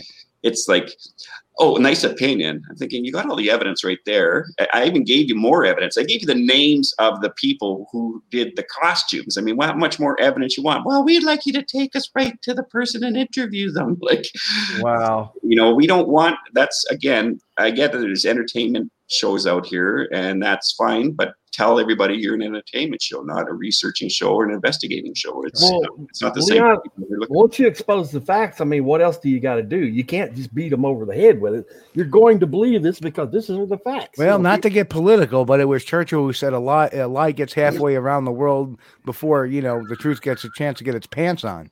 Yeah. So. That's and now we can get around the world in a day. No, besides, Big, Bigfoot isn't really a political subject. It's a religious subject. Yeah. Very true. It is. Yeah. And, and uh, Steve, elaborate on that. Well, first of all, you, you have this really fractious community, the, the so-called Bigfoot community, that I, I've started to come to look at as it's really a bunch of loosely associated villages. And, and these oh. villages oh. have... Have I thought Leon was taking time to put his tinfoil hat on, but no, I, I didn't want to light a cigarette in front of you guys because I don't want you to know I'm smoking. It's really embarrassing. I was telling Steve I should quit smoking when I'm online, but you guys are all smoking, so I figured it must I, be a casual it's night. It's okay, man. Uh, you know, we, everybody knows. You know, if you smoke, you kill yourself. So uh, th- these villages have have these competing ideas, but they they have this kind of a common thread of the Sasquatch creature, but. You also have, well, everyone knows where the torches and the pitchforks are when when there are disagreements about something going on. Yeah. But one of the things I've I've come to realize in it is there are a lot of people who are just in it for the story. They're just in it for entertainment. They're not really after the facts about the creature. They're not really after understanding the creature. And a lot of people who are who are hosting uh, channels, who who host uh, live witnesses and things like that, they're not necessarily looking for information about the creature. They want the story, and yeah. and they're in it for the entertainment and doing the entertainment, not so much right. the investigation. Right. And and those people just aren't doing what I want to do and, and where I want to go. Yeah. So my, my, uh, my take on it is the reason why it's so religious, uh, parts of it, not all of it is religious. Um, it's because it's based on a lot of the folks base their stuff on belief. Absolutely. The stick structures is belief. Yeah. Nothing scientific about it. Nothing, no facts, no investigative studies other than this is an investigation. It's a broken tree. Did you see what did it? No. Are there tracks around it? No. Is there any hair around it? No. But a Bigfoot had to do it because I can't explain it. any other way. Yeah. That's and I live in a high-rise apartment in New York City, and I've been in the forest, at least at the park in the city, Center Park, Central Park, five times. So I know what the real forest is like. Oh, yeah, you got to be in the forest so you get the hell scared out of you. Then you get, then you can really appreciate how quickly things can go exceptionally bad, which will make you up your game to be more serious about and, what you're and, doing. And but not, say, go ahead. It's okay to believe in a Bigfoot. It's okay to believe it. But that doesn't mean you're entitled to your own set of facts. I disagree. I disagree. Uh-oh. I disagree. I, I don't think belief has anything to do with it. Well, no, no I'm just saying for uh, your, your now, for your regular person, somebody wants to say they believe in Bigfoot, well, that's okay. Fine. Okay, yeah. If somebody right, if somebody's interested in the topic and they're thinking, hey, you know, it, there's a lot of sightings going on. You know, I see shaky videos and stuff. Is it possible that these things could exist? Well, maybe. And I'm going to study into it more, and maybe even go out into the woods, and maybe I'll have a sighting. But until they actually have that sighting, you know, uh, they're not going to believe it. So, you know, I, I, I don't really, for somebody that's already had the sighting, there's it's nothing to do with belief. Well, I mean, they know they're there. There's, there's the word right there you used. I know. It's the same yeah. thing with people who believe they're experiencing Sasquatch compared to people who saw a Sasquatch. Right. Correct. And that's the difference between the two. But if you're if you're if you're curious, remember, there's all these other factors. You're you're joining a community. Um, you you get to meet up, you know, and go to these conventions or go to these campouts and go to this. So you start connecting up with people, and so there's a a, a bonding that happens in any system: family system, church system, work system, business system, uh, sports system, where this camaraderie starts happening. But if yeah. you're if you are from one team and you go to another team's event, you will find out fairly quickly whether or not they recognize you as one of the others. And as Steve from C C would say, yeah. the body steps, not part of the odd people, you know. Got that? Yeah. You know what I mean? So, and, and that's what the problem is: is we've moved from tribalism, which is a capacity for tribes to discuss what their information is back and forth, and especially if there is something that's gone awry in the environment, they can still have a discussion to solve the problem. But when it moves to troopism, they don't care because it's it's it's now the, a core belief system, and their belief system is righter than yours, and this is where the conflict clash ends up happening. Uh, yeah, that, that gives back that. That gets back to religion, where, you know, people made churches with different views of how things are supposed to be. But then again, you know, all of them, all the churches go into a belief system uh, with into something that they've never seen. So that's right. I don't know if too many people uh, that have actually seen one of these creatures really fall into that category of joining those groups. Well, but think of how crazy you would feel about going into systems that are feeling that way. The ones yeah. who have no idea what they're talking about yeah. are the crazy ones, but they're going to turn, like when I teach in courses stuff, I always say to the right. people in the course, I say, don't go back and t- talk to your family about what we're talking about, because they're going to turn on you like wolves, because you're going to have a depth of wisdom. And knowledge is different than wisdom. Knowledge is the information yeah. about stuff. Wisdom is really getting what the hell the game is. And oh, the yeah. problem is, is if you go into a system and you declare the reality of the system. Matt Moneymaker claimed in twenty twenty, these are the best Sasquatch tracks this year in Slocan Lake.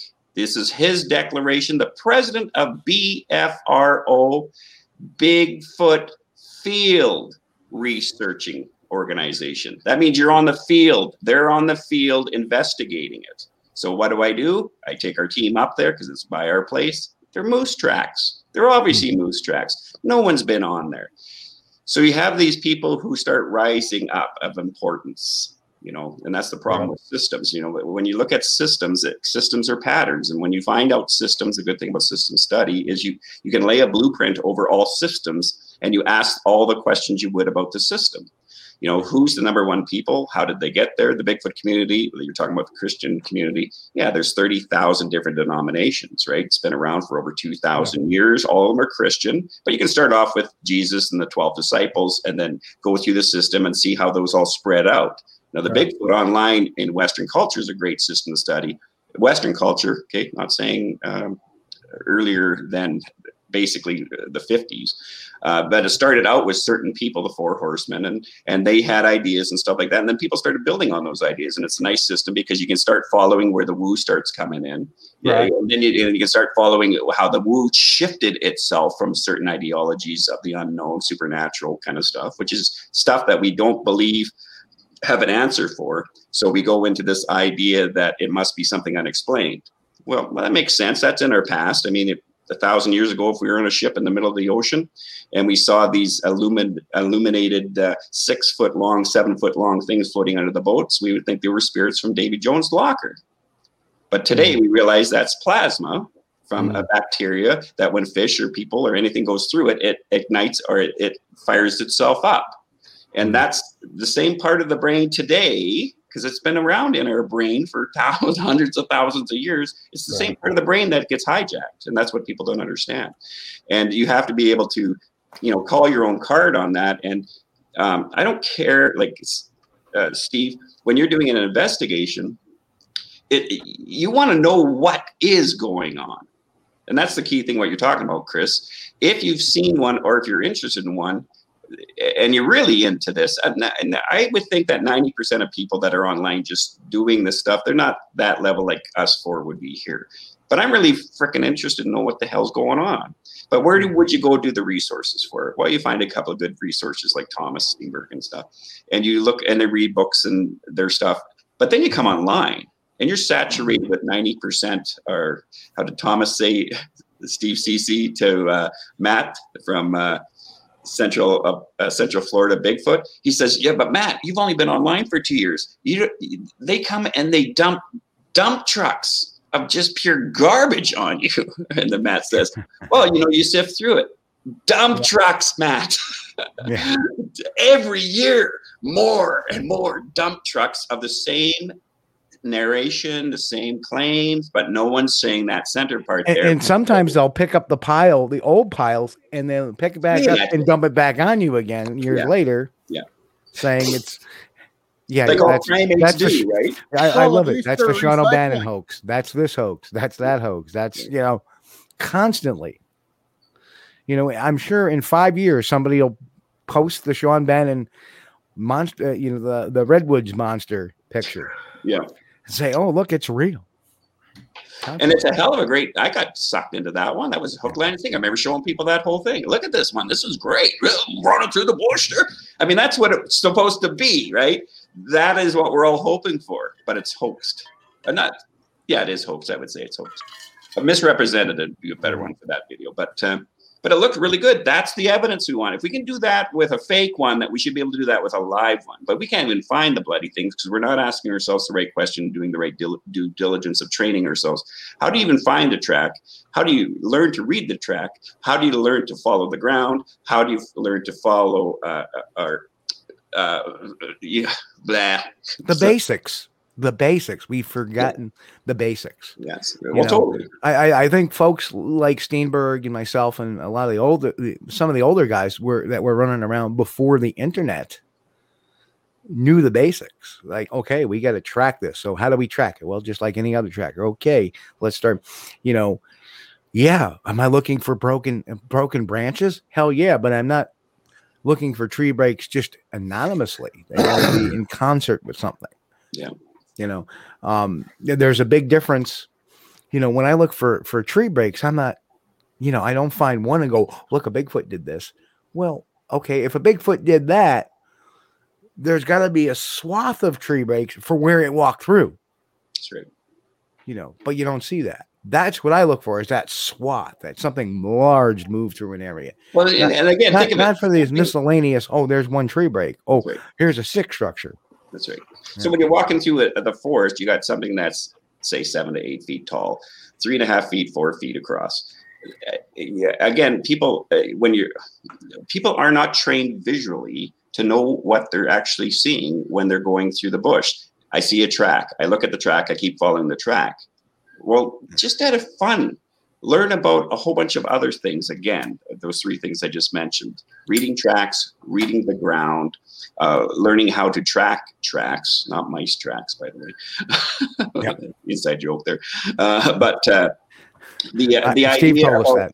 when you can see some, when your eyes get more information and more education, then you have more options to put the toss salad approach together. So when I'm reading body language with people, I'm, you know, people are, they kind of think I'm looking for something specific. Well, I am looking for something specific, but not what they're looking for. I'm looking for what should be there that's not present there. And, and but you have to know what should be there in order to recognize it's missing there, even though a person seems like they're crying. My, somebody's killed my daughter. Someone returned my daughter, please. See all that action there? That's hiding is what that is. Yep. I can't take this anymore. Give me a minute. That's buying time. That's what that is. Yep. Uh, if they hands come down there, you don't see snot in their nose, their face, their eyes are all puffed up.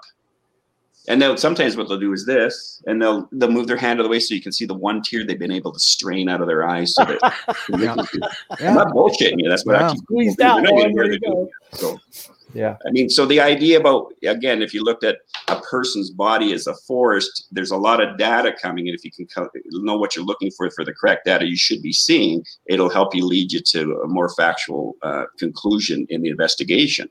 But if you're not, You're not, and again, I'm not blaming anybody. The key part is it's been so bloody frustrating for me after five years of, I didn't come online just to look for a Bigfoot because I seen one. I came online to study what happens to somebody who comes online looking for a Bigfoot or Sasquatch. Thomas will rag on me if I don't say that. And also study the Bigfoot's uh, uh, community as a system to try to help them to find out what they're missing. And I'll tell you what they're missing. Uh, that became evident when I went up to Slow Can or up to uh, Slow Can for that Matt Moneymaker's claims. The best Sasquatch of twenty twenty. This is in North America. This guy's saying it. The president of an organization that we go to, the general public would go to, believing by the priming of the narrative that they collect and vet, according to if you read their uh, Bigfoot or B F R O webpage, stringent. These are the words on their webpage. Trained. Are they now? If the president isn't going to do this, first of all, he's embarrassed everybody else who's trying, who's gone through their courses or their weekend stuff, who honestly maybe are sincere and mean well about this.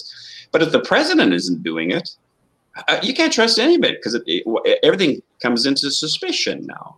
Well, um, yeah, but Leon, people make mistakes. Uh, granted, yeah, this is a big one. Go ahead. Yeah, yeah, totally. The, this is the differences. That's why if anyone checks out my channel, you look up, look for a video called "The Big." Yeah, Fear. But you, you know, you know, in, in truth, though, um, I I see this very often. I mean, and what it is is that I think confirmation bias, and this is something I'm very, very alert and attuned to. You know, especially when I had my team deployed. And that's why so many times we come back, nothing. Because we're very attuned to that. Yeah. Um, uh, is, um, you know, I, I see this hundreds of times on, on, on Facebook by people that believe that they've actually have evidence. And I'm looking and like, that's a snowshoe hare and snow. Yeah, totally. I you watched know. one of those the other day. There, yeah, but you're and, willing and, to come and, back and, with nothing, huh? You're willing to come back with nothing. That's it. That's the key. Yeah, but but you know, here's the thing. Um, there's a group. There there there's three separate groups. There's people like me that will go out there, and if we come across something wonderful, if if we come across something, we don't. It doesn't come out the next day. You're lucky if it comes out the next week, because yeah. we we're vetting it. We're looking at it. We're sending it to people to look at. What do you think? What, you know, there's a lot of people I know that send me stuff from organizations that, what do you think? And I know they're sending it to other people too, to, to, to get a consensus to see if it's something worth putting out there. Um, then you have the group that puts stuff out there because of confirmation bias. Oh, look at these tree structures. Look at these tracks. Look at these. That's why I, I, I think that's the realm where this, this greatest tracks comment made makes. Um, and then finally you have the ones that have to come back with something, the ones Steve's talking about. And I think by far the biggest group is the group in the middle, the group that, that has such confirmation bias, and they'll defend it and fight.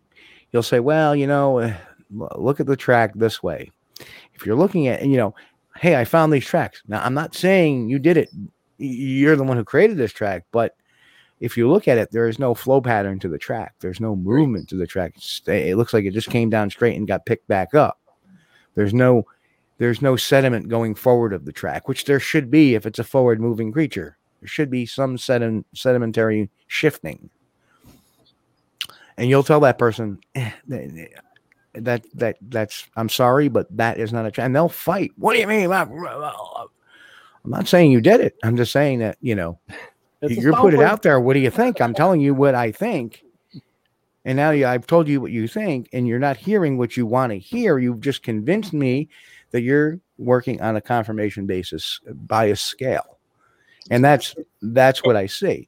Well, so part that's of the a, research you're doing, sorry, Steve, but part of the research you're doing is on the witness. And absolutely. So, so if you were explaining, like uh, we were talking to somebody the other night there about a track and stuff, and I said, well, it looks to me it's this way. And uh, the reason why it looks this way. And as you explain to them so they can see from your inside out, and uh, Steve Cece was talking about, you know, we can't Or, or what is it? Transfer, or you're on the deck of the Enterprise. Well, okay. What's Wait, that?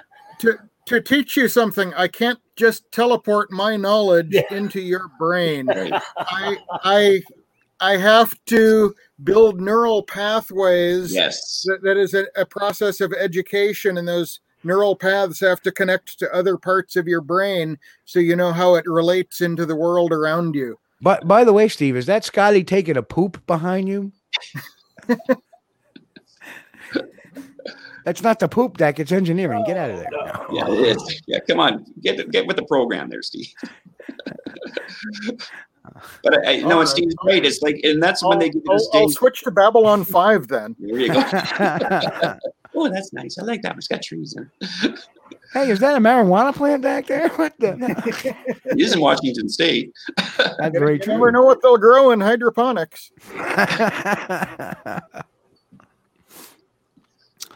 um, yeah, I mean, one of the first, one of the first, well, not first questions, but one of the questions I get around to in my first interview with a person is, um, you know, I always say, so what kind of, uh, you know, prior to your sighting, uh, what did you know about Bigfoot? I always I always throw that question. Well, I've watched Finding Bigfoot about, you know, eight times, nine times. And then I'm like, oh, or they watch Finding Bigfoot and Expedition Bigfoot or Expedition Bigfoot and, or, you know, whatever show with a show du jour. And then the next thing I know, I say, you watch any paranormal shows? Just because I want to see if they, they're going to cross the, the mesh on that too. But um, it's one of the qualifying questions, you know, does this witness have a propensity for confirmation bias? I watch Finding. I'm I'm a I'm a big fan of, you know, Finding Bigfoot, and then they just happen to go out in the woods. The one time they go out in the woods and they see a Bigfoot. You know, it's kind of stuff like that that, you know, we have to get through that minutia. Um, definitely, um, uh, confirmation bias is always on my mind. Talking to witnesses, you know, and, and what they know. You know, sometimes people will come to me, well, you know, I looked at the internet and blah, blah, blah, blah, blah, blah. And now you got to kind of, they've been kind of tainted a little bit because now did their description get better since they've been on the internet? Because now they're reading p- other people's encounters. Yeah. And they say, well, it had a conical shaped head. You know, I think mine had a conical shaped head. You know, did they, you know, now when you get that, that witness, is it a fresh virgin witness, or have they? That's why the first thing in an investigation they do is they separate the witnesses to talk to them, right? Because you don't want that corruption. Yeah. So that's a big uh, that's a big thing that we have to deal with. So yeah, as you as you asked, my uh, yeah, you have to investigate the witness. That that is the most important. That is the focal point of a sighting report, is the witness. When you have a film, if somebody says, oh, I got this video of Bigfoot and it's ambiguous, or if it doesn't prove it's a Bigfoot, or it, it looks great, the center point of that film is the witness, and people fail to see that constantly because it's what they can see for that instant gratification rather than let's dig in and see if everything matches well or doesn't.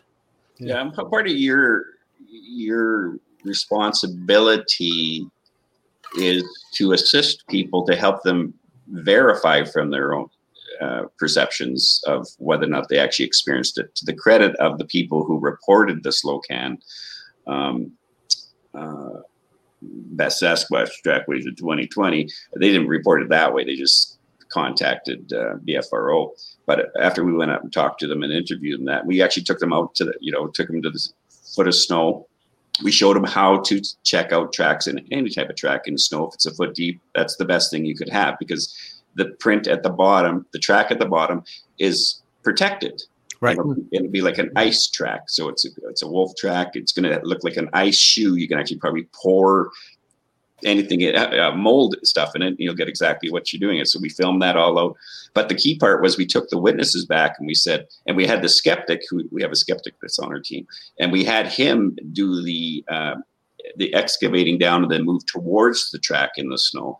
And uh, and he, I mean, that would have been the sweetest person to give. Imagine a skeptic, I don't believe in this, and all of a sudden he comes across a nice big freaking right. sixteen inch What a gifting to him! And watch and film him. I mean, well, you know, like holy shit, holy yeah. shit, you guys are right, right? Yeah. So we did that with the people who were witnesses, but what we showed them was the idea of, first of all, this is how you actually do this. You know, how many videos have you seen online where they show tracks in the snow and there are straight lines? Well, bloody learn how to uh, excavate uh, snow tracks. So it'll tell you every time what's at the bottom of it. And it'll, so it, when you some kind of a, a fake, I gotta maybe. ask, I gotta yeah. ask. When you did with that with the witnesses, what was their reaction when they saw it was a moose?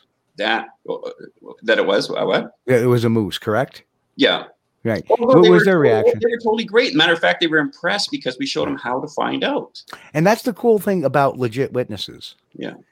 You know, is that when you finally show, like years ago, uh, God, I want to say it was twenty oh six. We had this photo from Uh, LaSalle Falls, Wisconsin. And the guy was really, uh, I have a video on YouTube on, on the channel of it. Uh, but the guy said, listen, uh, you know, here's this picture my girlfriend took. There's something standing behind me, or it looks like it's something standing behind me. I don't have a clue. I didn't hear anything. I didn't see anything, smell anything, nothing. Um, turn around. Um, I, I turn around and um, ask him if he can send me the index print. And he does. Sends me the index print with all the pictures he took on the trip. Because this is the time he was using a photo camera. Or a film camera, I'm sorry.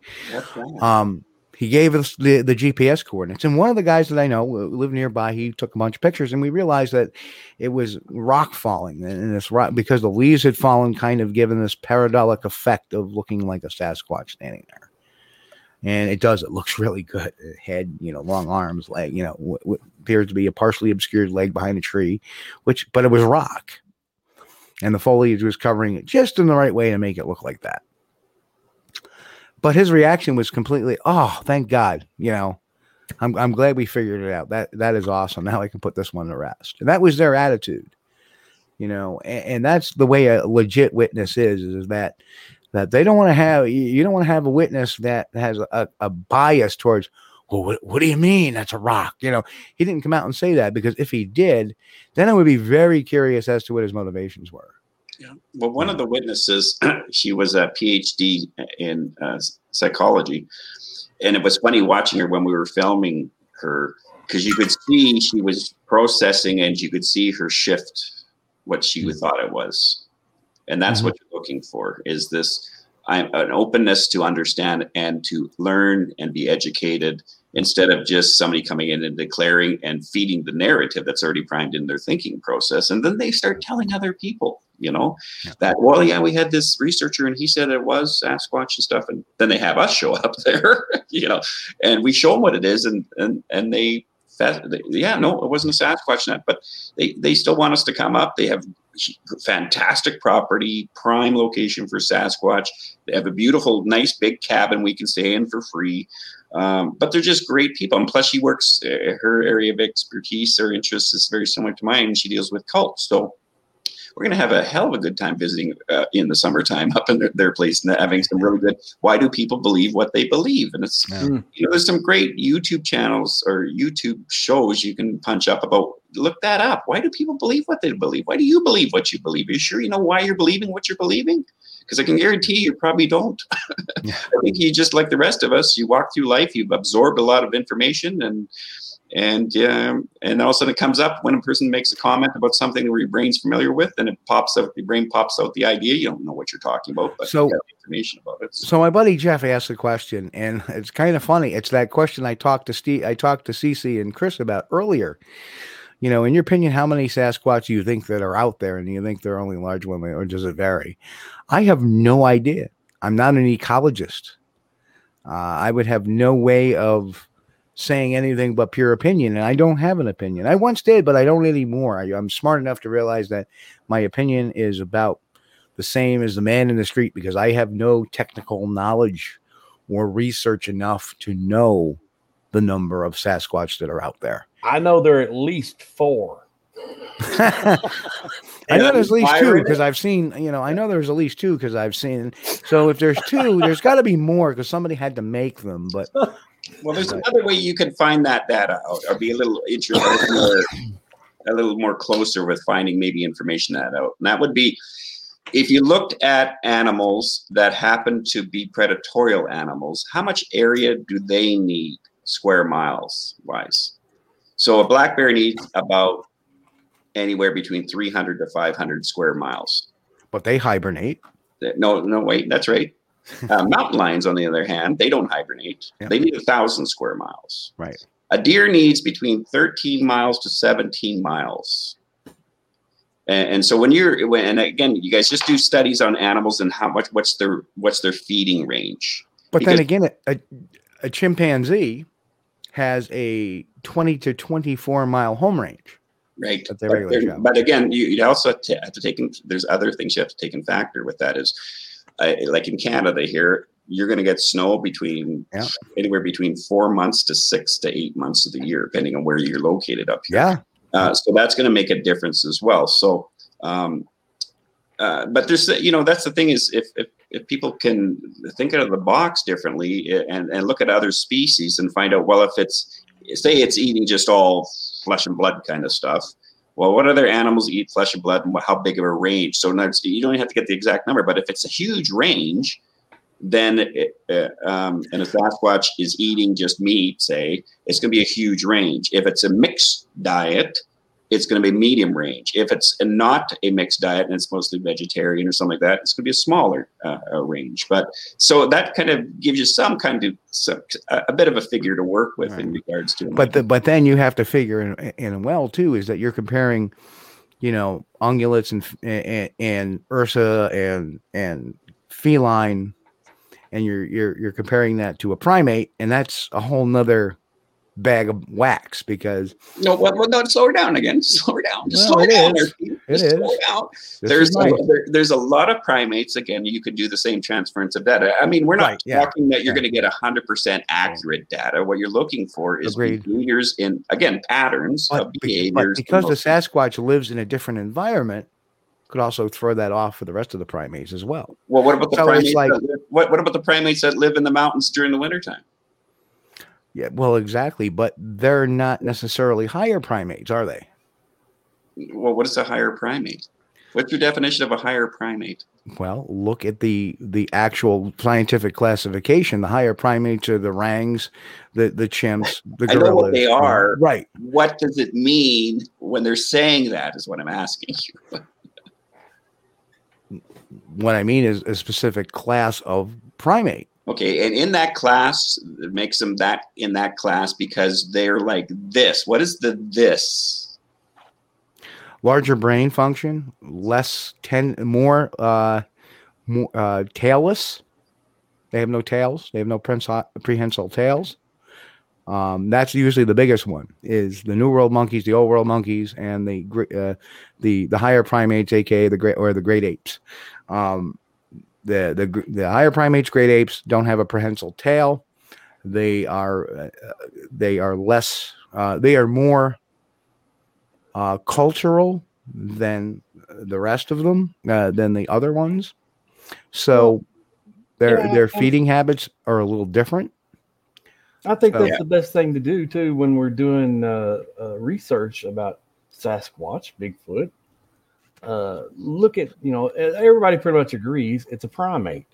Yeah. Uh, I mean, there have been some reports of lizard men, okay, but I, I don't think that was necessary. I think those turned out to be dogs, but I don't think that's necessarily a, a, a if you study one higher primate, chances are that another one does similar things to the one you're studying. Right.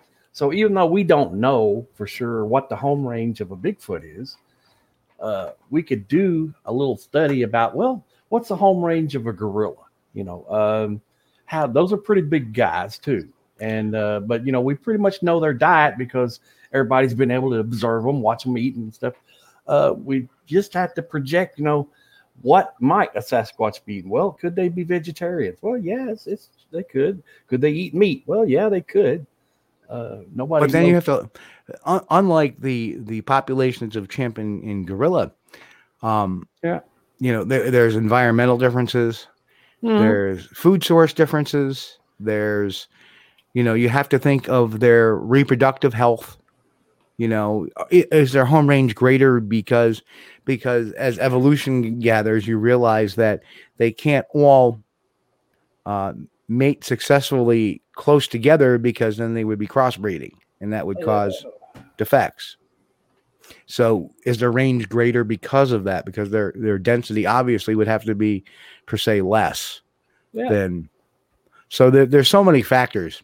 You know, I I wouldn't know where to begin. I like I said. Not a scientist. There are scientists that can figure that stuff out. And that's the exact reason why I said I have no clue how many there are. Their home range, no idea. Do they range? Yeah, absolutely, because primates do. But well, the, those scientists have also figured out um, you know, the, the, the populations of animals that would be prey animals to these, and they estimate estimate a certain amount are taken by prey by various predators and a certain amount are attrited. But if there's an unrecognized predator in that environment, they're they're attributing something to attrition that is actually predation, and they're not even aware of it.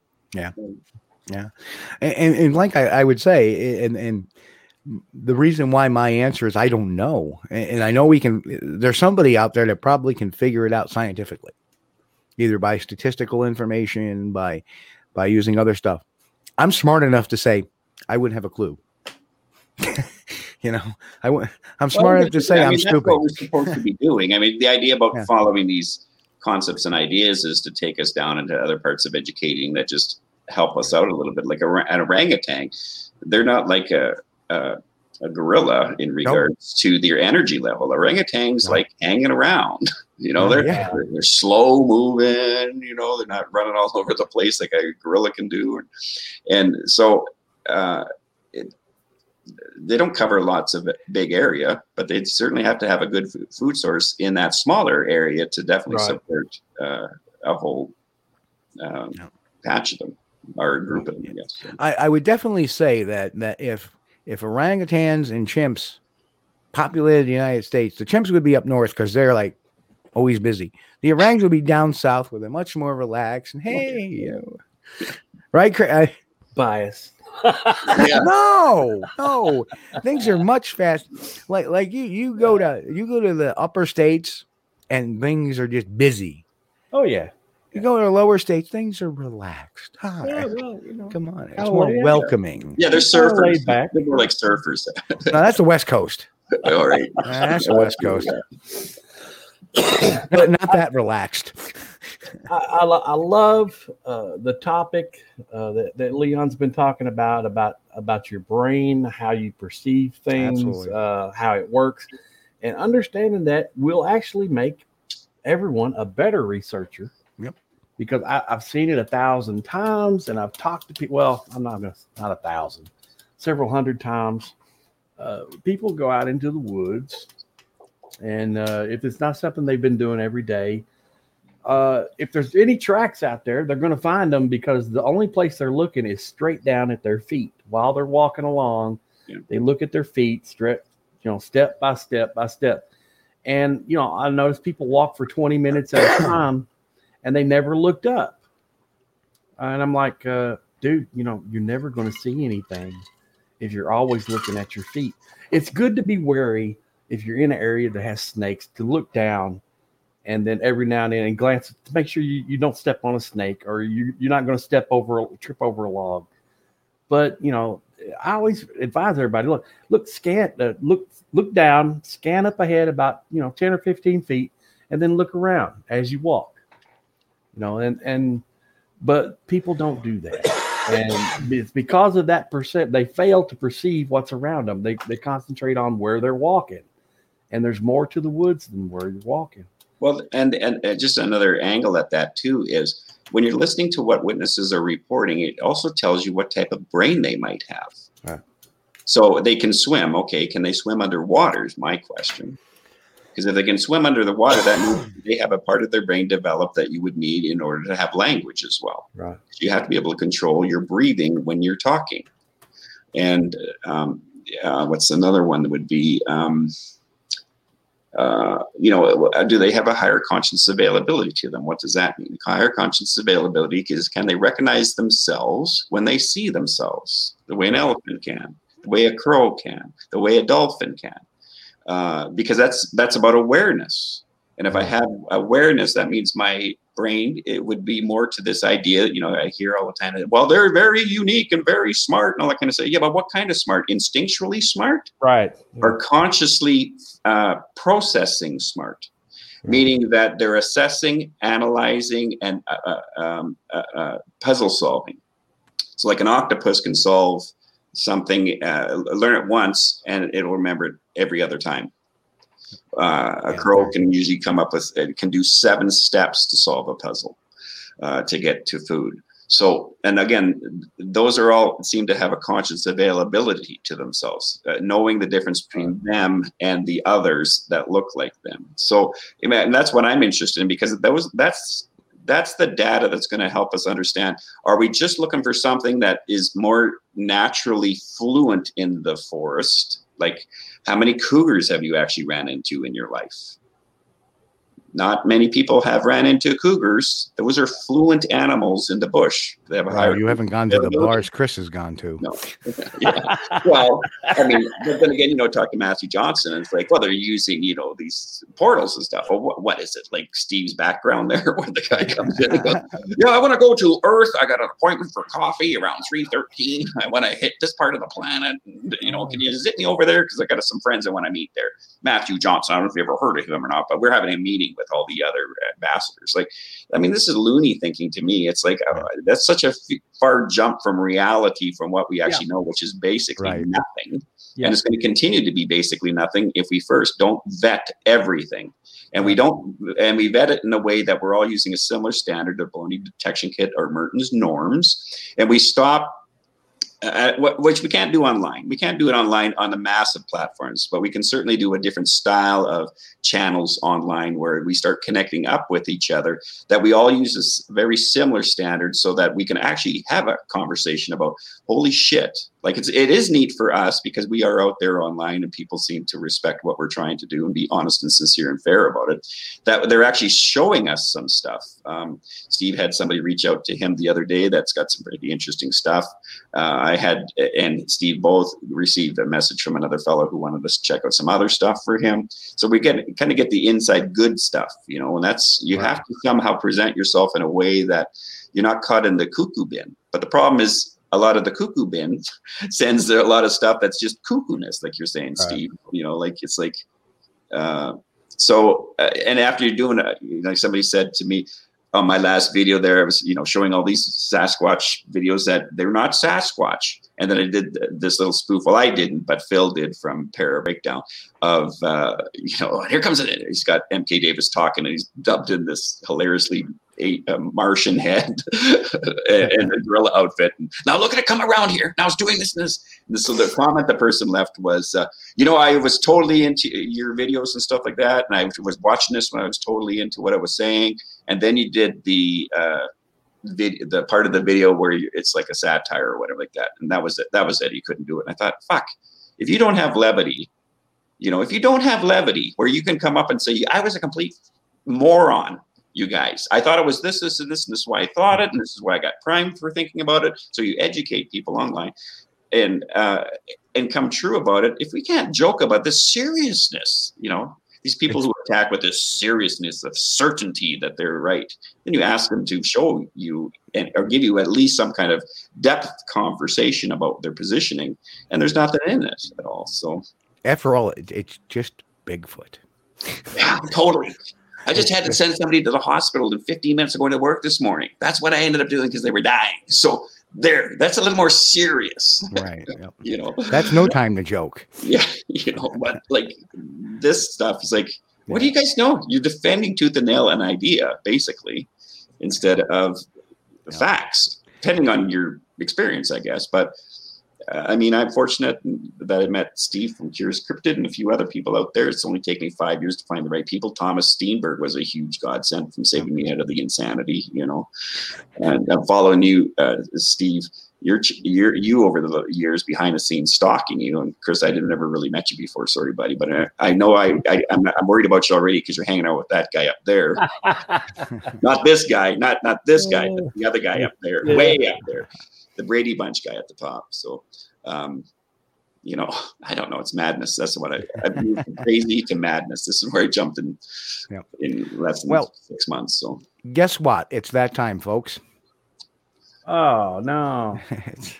Yeah, we're actually over by five minutes already. Oh, well, uh, uh, Steve C C, have you got a YouTube channel? Uh Do you do well, yes, it, it's Curious Cryptid, and I also have the website, which is on, on the watermark uh, okay. just over my head here. Curious Cryptid dot com, and YouTube will be Curious Cryptid. And, of and course, Leon. Uh, Bigfoot Okanagan. Bigfoot Which uh, Steenburg, uh, Steenburg told me a couple of weeks ago he would like to file an official protest. You're Canadian. You should call it Sasquatch Okanagan. He harps on me that all the time. But I did remember oh, to... Man. To lodge that protest at the very well, end. Well, he's probably watching now anyway, so he'll, he'll come back. So I, I see what you did, Steve. You had a very good job telling him about that. Yeah, totally. That Thompson character. That Thompson guy. Yeah, we need to change it from Bigfoot Okanagan to Sasquatch. But, but, you know, it was funny to have him on the show. Chris missed it, unfortunately. It was a great show. And and Chris told me, uh, and he told me, yeah, you should quit smoking cigarettes. Go to a pipe. Yeah.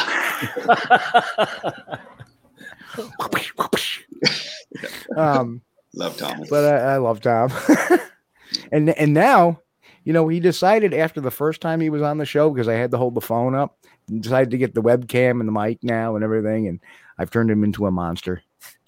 He loves going on podcasts now, which is a great thing because we need his wisdom out there. That's for sure. Yeah, yeah. He's got so, the history. He's the archive. He's got the yeah. history of everybody, the originals, yeah. for sure. Amen.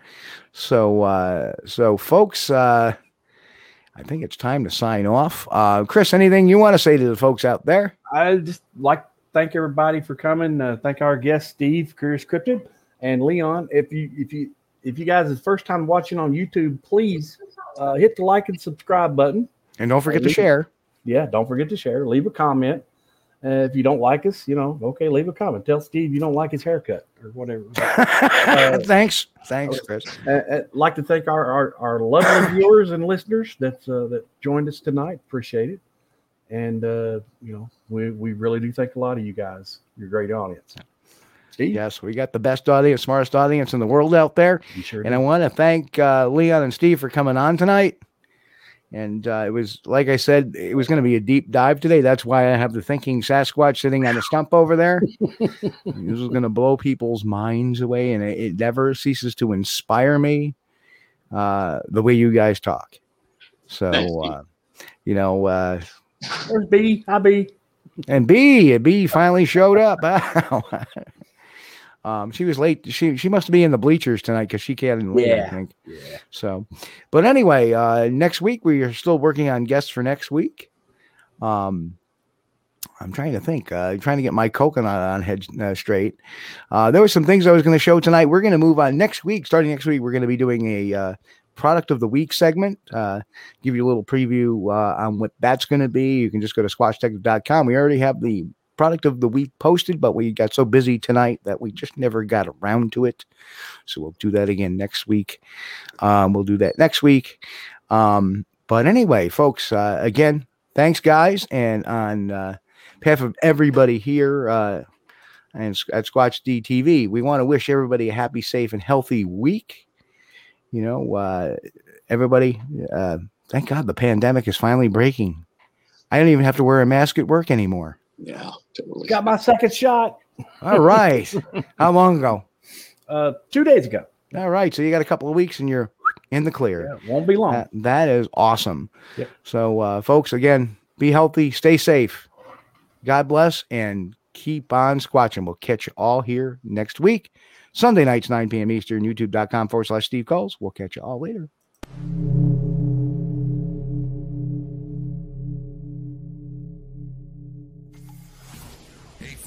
You've been watching Squatch D T V.